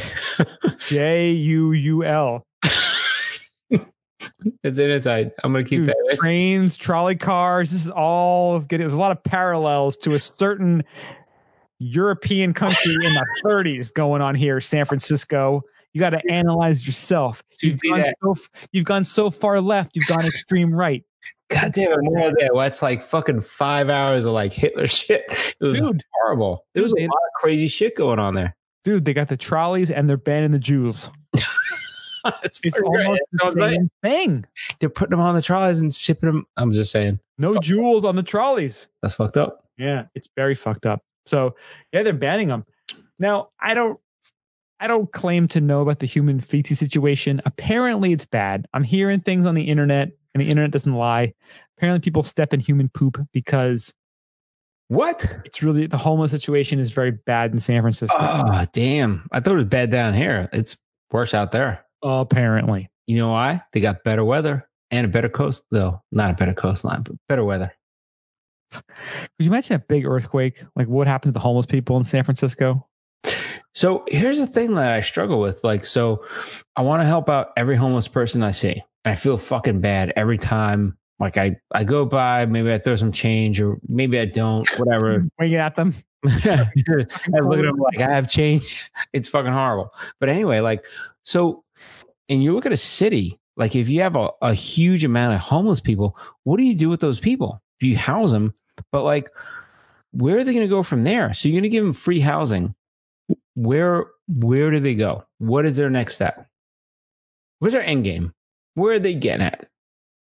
They should all be made sex workers. Oh no, ski sherpas. That's what I'm talking about. Ski Sherpas. Ski I gotta tell you, so my wife is a much better human being than I am, and we were we were in San Francisco on our honeymoon. Well, after we went to Hawaii and we came back, we did San Francisco. Nice. I, I love that city. Or I, did, I did ten years ago. I don't know. I haven't been there in a while, but uh, we were there, and we had this extra food from the hotel. We had you know like a bunch of you know rolls and peanut butter and fruit. And she's like, I don't want to just like leave this in the hotel. They're going to throw it out. We actually stopped somewhere like by the wharf area in San Francisco and she found like a homeless guy and gave him all this food. That's pretty awesome. I'm like, I never would have thought to do that because No, I'm an pretty- I like that. That's pretty awesome. I hate waste was- food. I hate throwing anything away. Yeah, that's great. Yeah, I, I hate wasting food, but I was like, oh, we'll just eat it before we get on the plane. You know how I know you hate eat, wasting food? Because we were in Tahoe and we bought like Oh God. fucking roasted chicken, a whole bunch of shit. Brian and I were eating till about like two in the morning. We were just fucking trying to eat everything in the place because we didn't want to waste it. We didn't you know. know how it is when you whenever you go somewhere, you always overbuy things because you think you're going to eat all this during the week, and you end up going. That's why you gotta out doing Forward underbuy. Dude, Under- what, the, what the hell is? Oh, you bought that chelada. Remember that? Oh my god, that chelada was nasty. That was the gross chelada. The Bud chelada. Now, what was that again? It was like Bud with like what clam juice and tomato. It's clamato. So a Caesar. Uh, this is my Canadian girlfriend corrected me. So you have a Bloody Mary is just tomato juice and you know all the other crap that goes in Bloody Mary. A Caesar is clamato juice. It's tomato plus the clam juice in a whole thing, and it's it's pretty healthy for you. But Who is the asshole who decided those two things belong together? so let's say you're the clam juice guy. You're like, hey, Mister Tomato guy, this is fucking this is this is a bang bing bada bing bada bang boom. We're in there. You got clams. I got tomatoes. Clams, tomatoes together. Boom. Manha- Manhattan clam chowder. He's walking in like fucking madmen the next day, going, "Look at what I did my clams. You squeeze the clams, you get the juice out. Boom! I sell the clams again. Fucking great." Who is the guy who decided clamato was a thing? I don't know, man. But you were like, we had that. Like, we just, we, all the leftover stuff we had, we just like were end up eating and drinking. And remember, like, you know, It was tough. It was tough. I, we were eating like bananas with like roasted chicken. Like we're just like it was fucked up. It was like a crazy combination of like, oh yeah, put it on like a fucking uh, hot dog bun. Like I don't know what we were doing. Well, I remember our significants were both like, "What the fuck are you guys doing?" oh, they were actually watching. It was a show. If like, would've videotaped that, that would have been pow. yeah, that was pretty gross, but we got a story out of it, so that's that's something. I gotta say that and the big ass hot tub. The big ass hot tub. The twelve million. It was like the eighty gallon hot tub. It was Yeah, a lot of bleach got poured in there. That's right. Who knows? Who knows what hookers died in there? We had to clean it out. Just saying. Yeah. Had to go. Had to go. One of my favorite things from that trip. So this was 2008 Tahoe. Tahoe trip. Heavily. and I remember because I uh, I've always been like a Subaru guy, and that was right when the uh, the STI hatchback came out.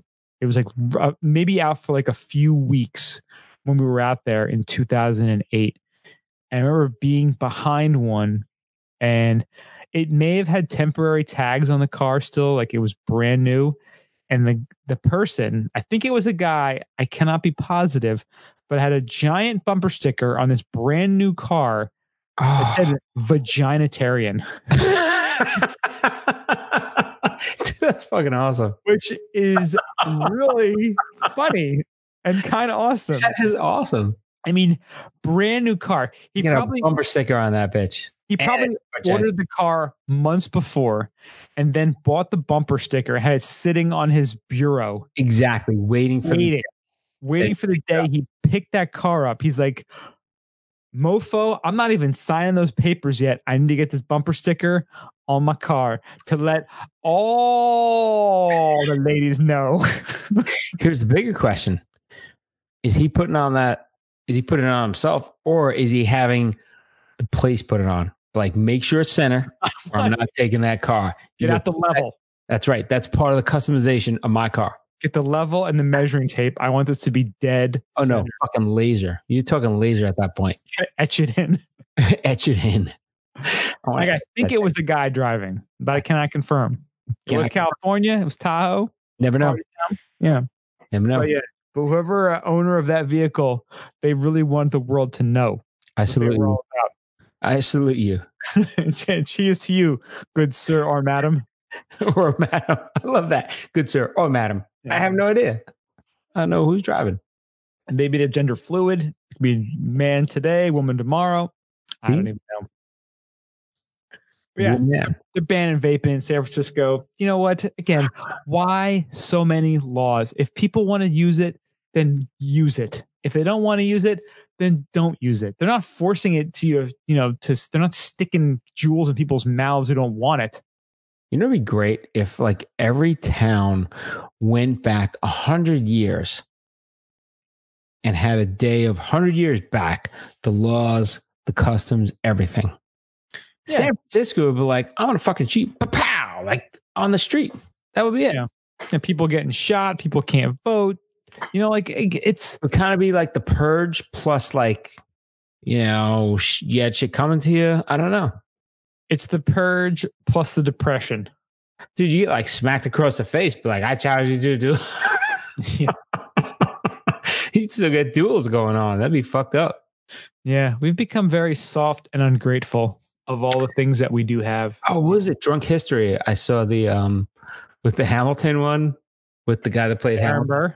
Yeah. Yeah. And uh Aaron Burr like shot him down. Isn't that fucked up? Like he died from a duel. Weehawken, in New Jersey. Yeah. Yeah, somebody fucking shot him. Like and he walked away. He's like, Yeah, I did it gentlemanly. That's That's how shit up. got done back then. He's like, do what I say. I didn't have to do a fucking drive-by. Now it's a goddamn soy off. You're just like throwing Yeah. friggin' soy sauce at each other. now there's a bunch of bitches doing drive-bys. And I tell you what, that is the most cowardly fucking thing. You stand up next to another man, but like, I will shoot you. I'm gonna take 10 paces and try to shoot you with some old ass gun. They should still do that today. You gotta beat Guns were the old failing ass. back then. You know, nothing worked. That's right. You don't know if it's gonna blow up in your hand or shoot the guy. Yeah. It's great. I love it. Okay, so we're going to end this episode before it's actually over because it ran way too long and we're going to break it up. So Hope you guys enjoyed this first part. The next part, it's going to be coming out in a couple of days. Thanks again for listening, and we'll see you in a few days. See ya.